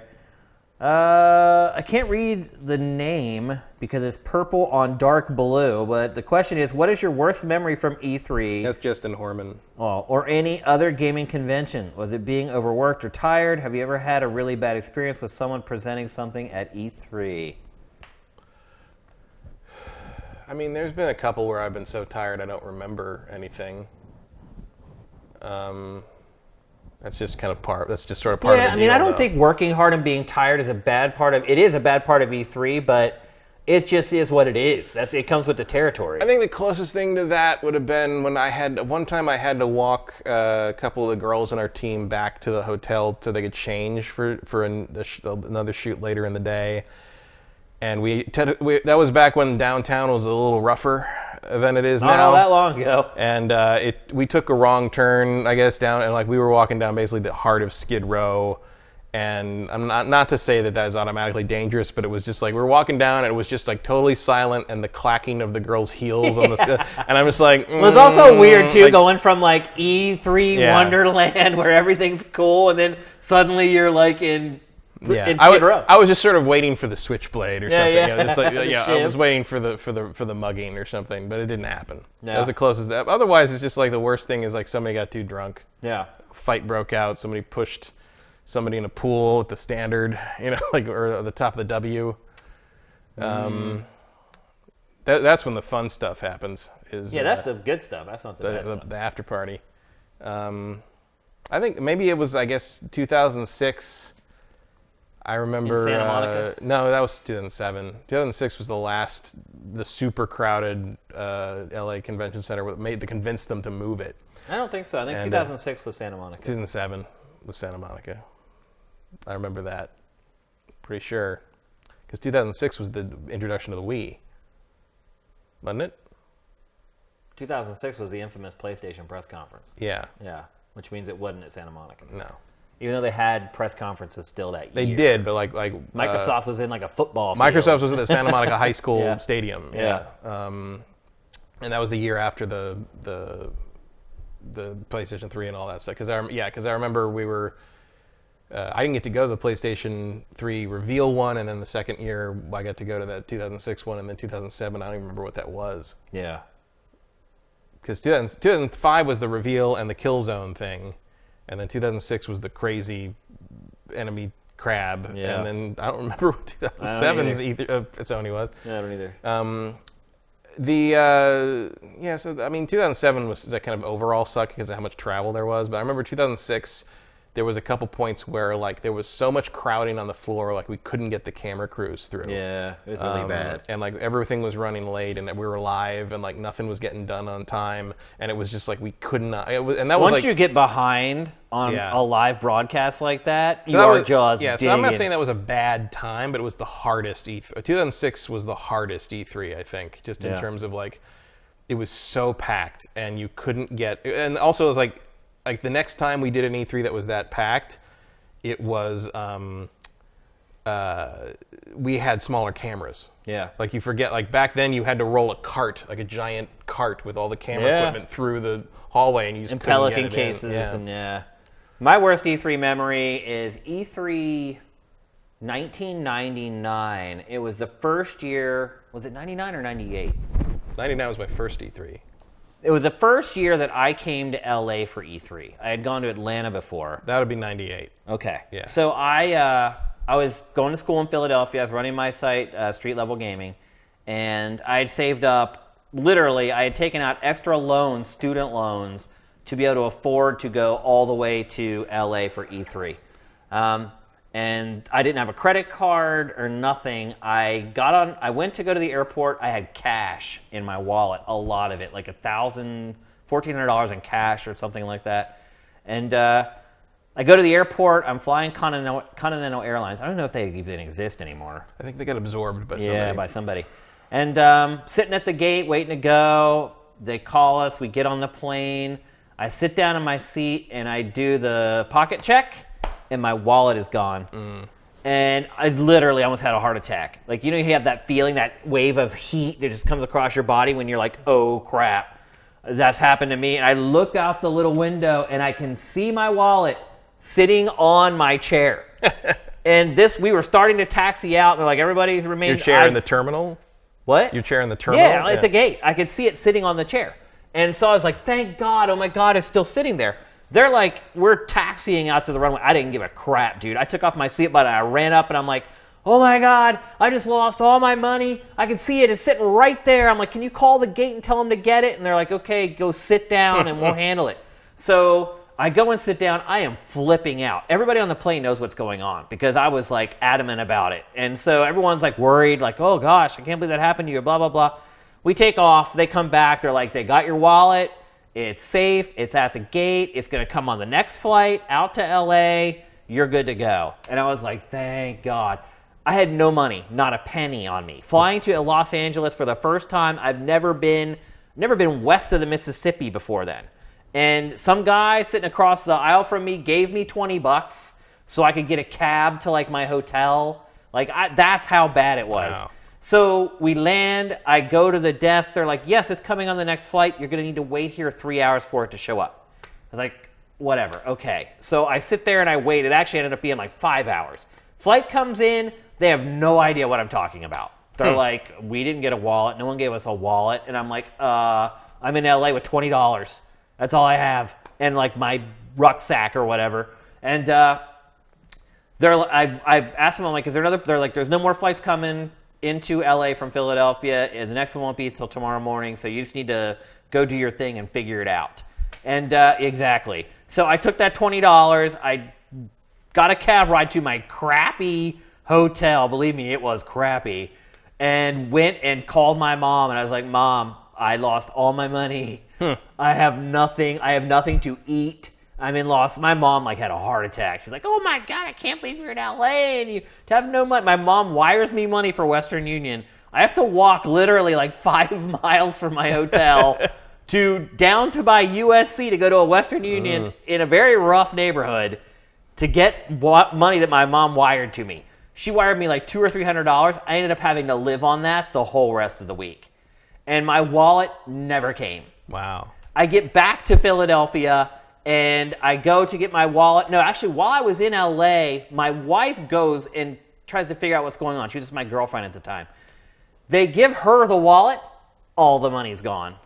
Hmm. Yep. and so, is. yeah, and so I lost like fourteen hundred dollars, and that's my worst E3 story. Everything else has been awesome. Otherwise, I really have no bad E3 stories. Yeah. Just my first time coming out to LA. Yeah. No. I mean, it's all circumstantial stuff, really. Yeah. Yeah. Well, that was any- Continental stealing my money. Yeah. I mean, that's really what happened. Like, one of their employees stole the money out of my wallet and put the wallet back in the box. You can't track cash. Yep. So, there you go. That's my bad E3 story. We'll take out time for maybe one more question. Ha! Shane, blink twice if you recommend Vampyr. Can't do it. Can't do it. I'm not blinking for the rest of the show now. Uh, do we have any other questions, or is that it? Oh, here's here's one. Glorious War. Microsoft doesn't deliver at this E3, should there be a leadership change? Bye bye, Phil Spencer. There might be, need to be a come to Jesus meeting, but I don't think you want to change leadership at this point. I absolutely do. I think I think Phil Spencer. I like Phil Spencer. I think he's a great guy. In fact, probably one of the most humble executives in the entire industry. But I absolutely think he should be fired. I think he should have already been fired. I think it's too late though. Too late for what? So because now then you got to start over a whole new management. You're going to delay it even more. Just years. him. You don't have to fire everybody. But it's his fault that there's no soft, no, for, no exclusive software for Xbox. It's his job. because he just didn't move on it fast Yeah, enough. it's or- his job to make sure that there's always something in the pipeline coming. And again, I love Phil, but yeah, I absolutely believe, especially If after this E3 there's nothing to really talk about, absolutely he should be canned. I thought I, I've said it on the show before. He should. I thought he should have lost his job a while ago. So easy for me to say sitting here talking on camera on a stream on Twitch, hmm. but I don't know. I've been I've been in the industry a long time. I don't think I've ever seen a platform with a dearth of exclusive content like we've seen for Xbox One. I just haven't. And the games that are coming are just repeats of stuff we've got before. So absolutely, I think that they needed they would need a change after this E3 if things don't look like they're turning around. So there you go. Yeah, we went over. This might be our longest episode ever. Three hours and Three and a half? I think we've gone longer than that. A couple Maybe. Times. We did our best. I knew this episode was going to be I insane. mean, there was that time I think we argued about No Man's Sky for like 90 minutes. No, you're right. It's like was that show longer than this that was long. Was That it? I think so. Yeah. So I knew it was going to be a long show. I just knew we had a lot of topics to get through. E3 is just a week and a half away, people. Can you feel the power? I'm feeling the power. Call me when you get there. I'm getting excited. I hope you guys are too. Uh, E3 plan should be going out probably on Monday. I'm working on all that stuff right now as far as what we're going to be doing, what the schedule is. Uh, that'll be up on Sifted in the next couple days, I promise. Um, a new dossier will be up soon that'll go through all the games that are coming out in June, although June is pretty light compared to May, weirdly enough. Um, what else I got? I think that's it, man. We're just in full on rush mode for E3 at this point. We're going to be here for you guys. We're going to do some great stuff at this E3 that we haven't done before. So, hope you guys, those of you who stuck with us in Europe, you're awesome because it's like five or six in the morning. Hmm. Those of you who stuck with us on the East Coast, you're also awesome because it's late for you guys. Everybody else, thank you for being on the stream. Thank you for your support. We love you guys very much. GameFace is up and out.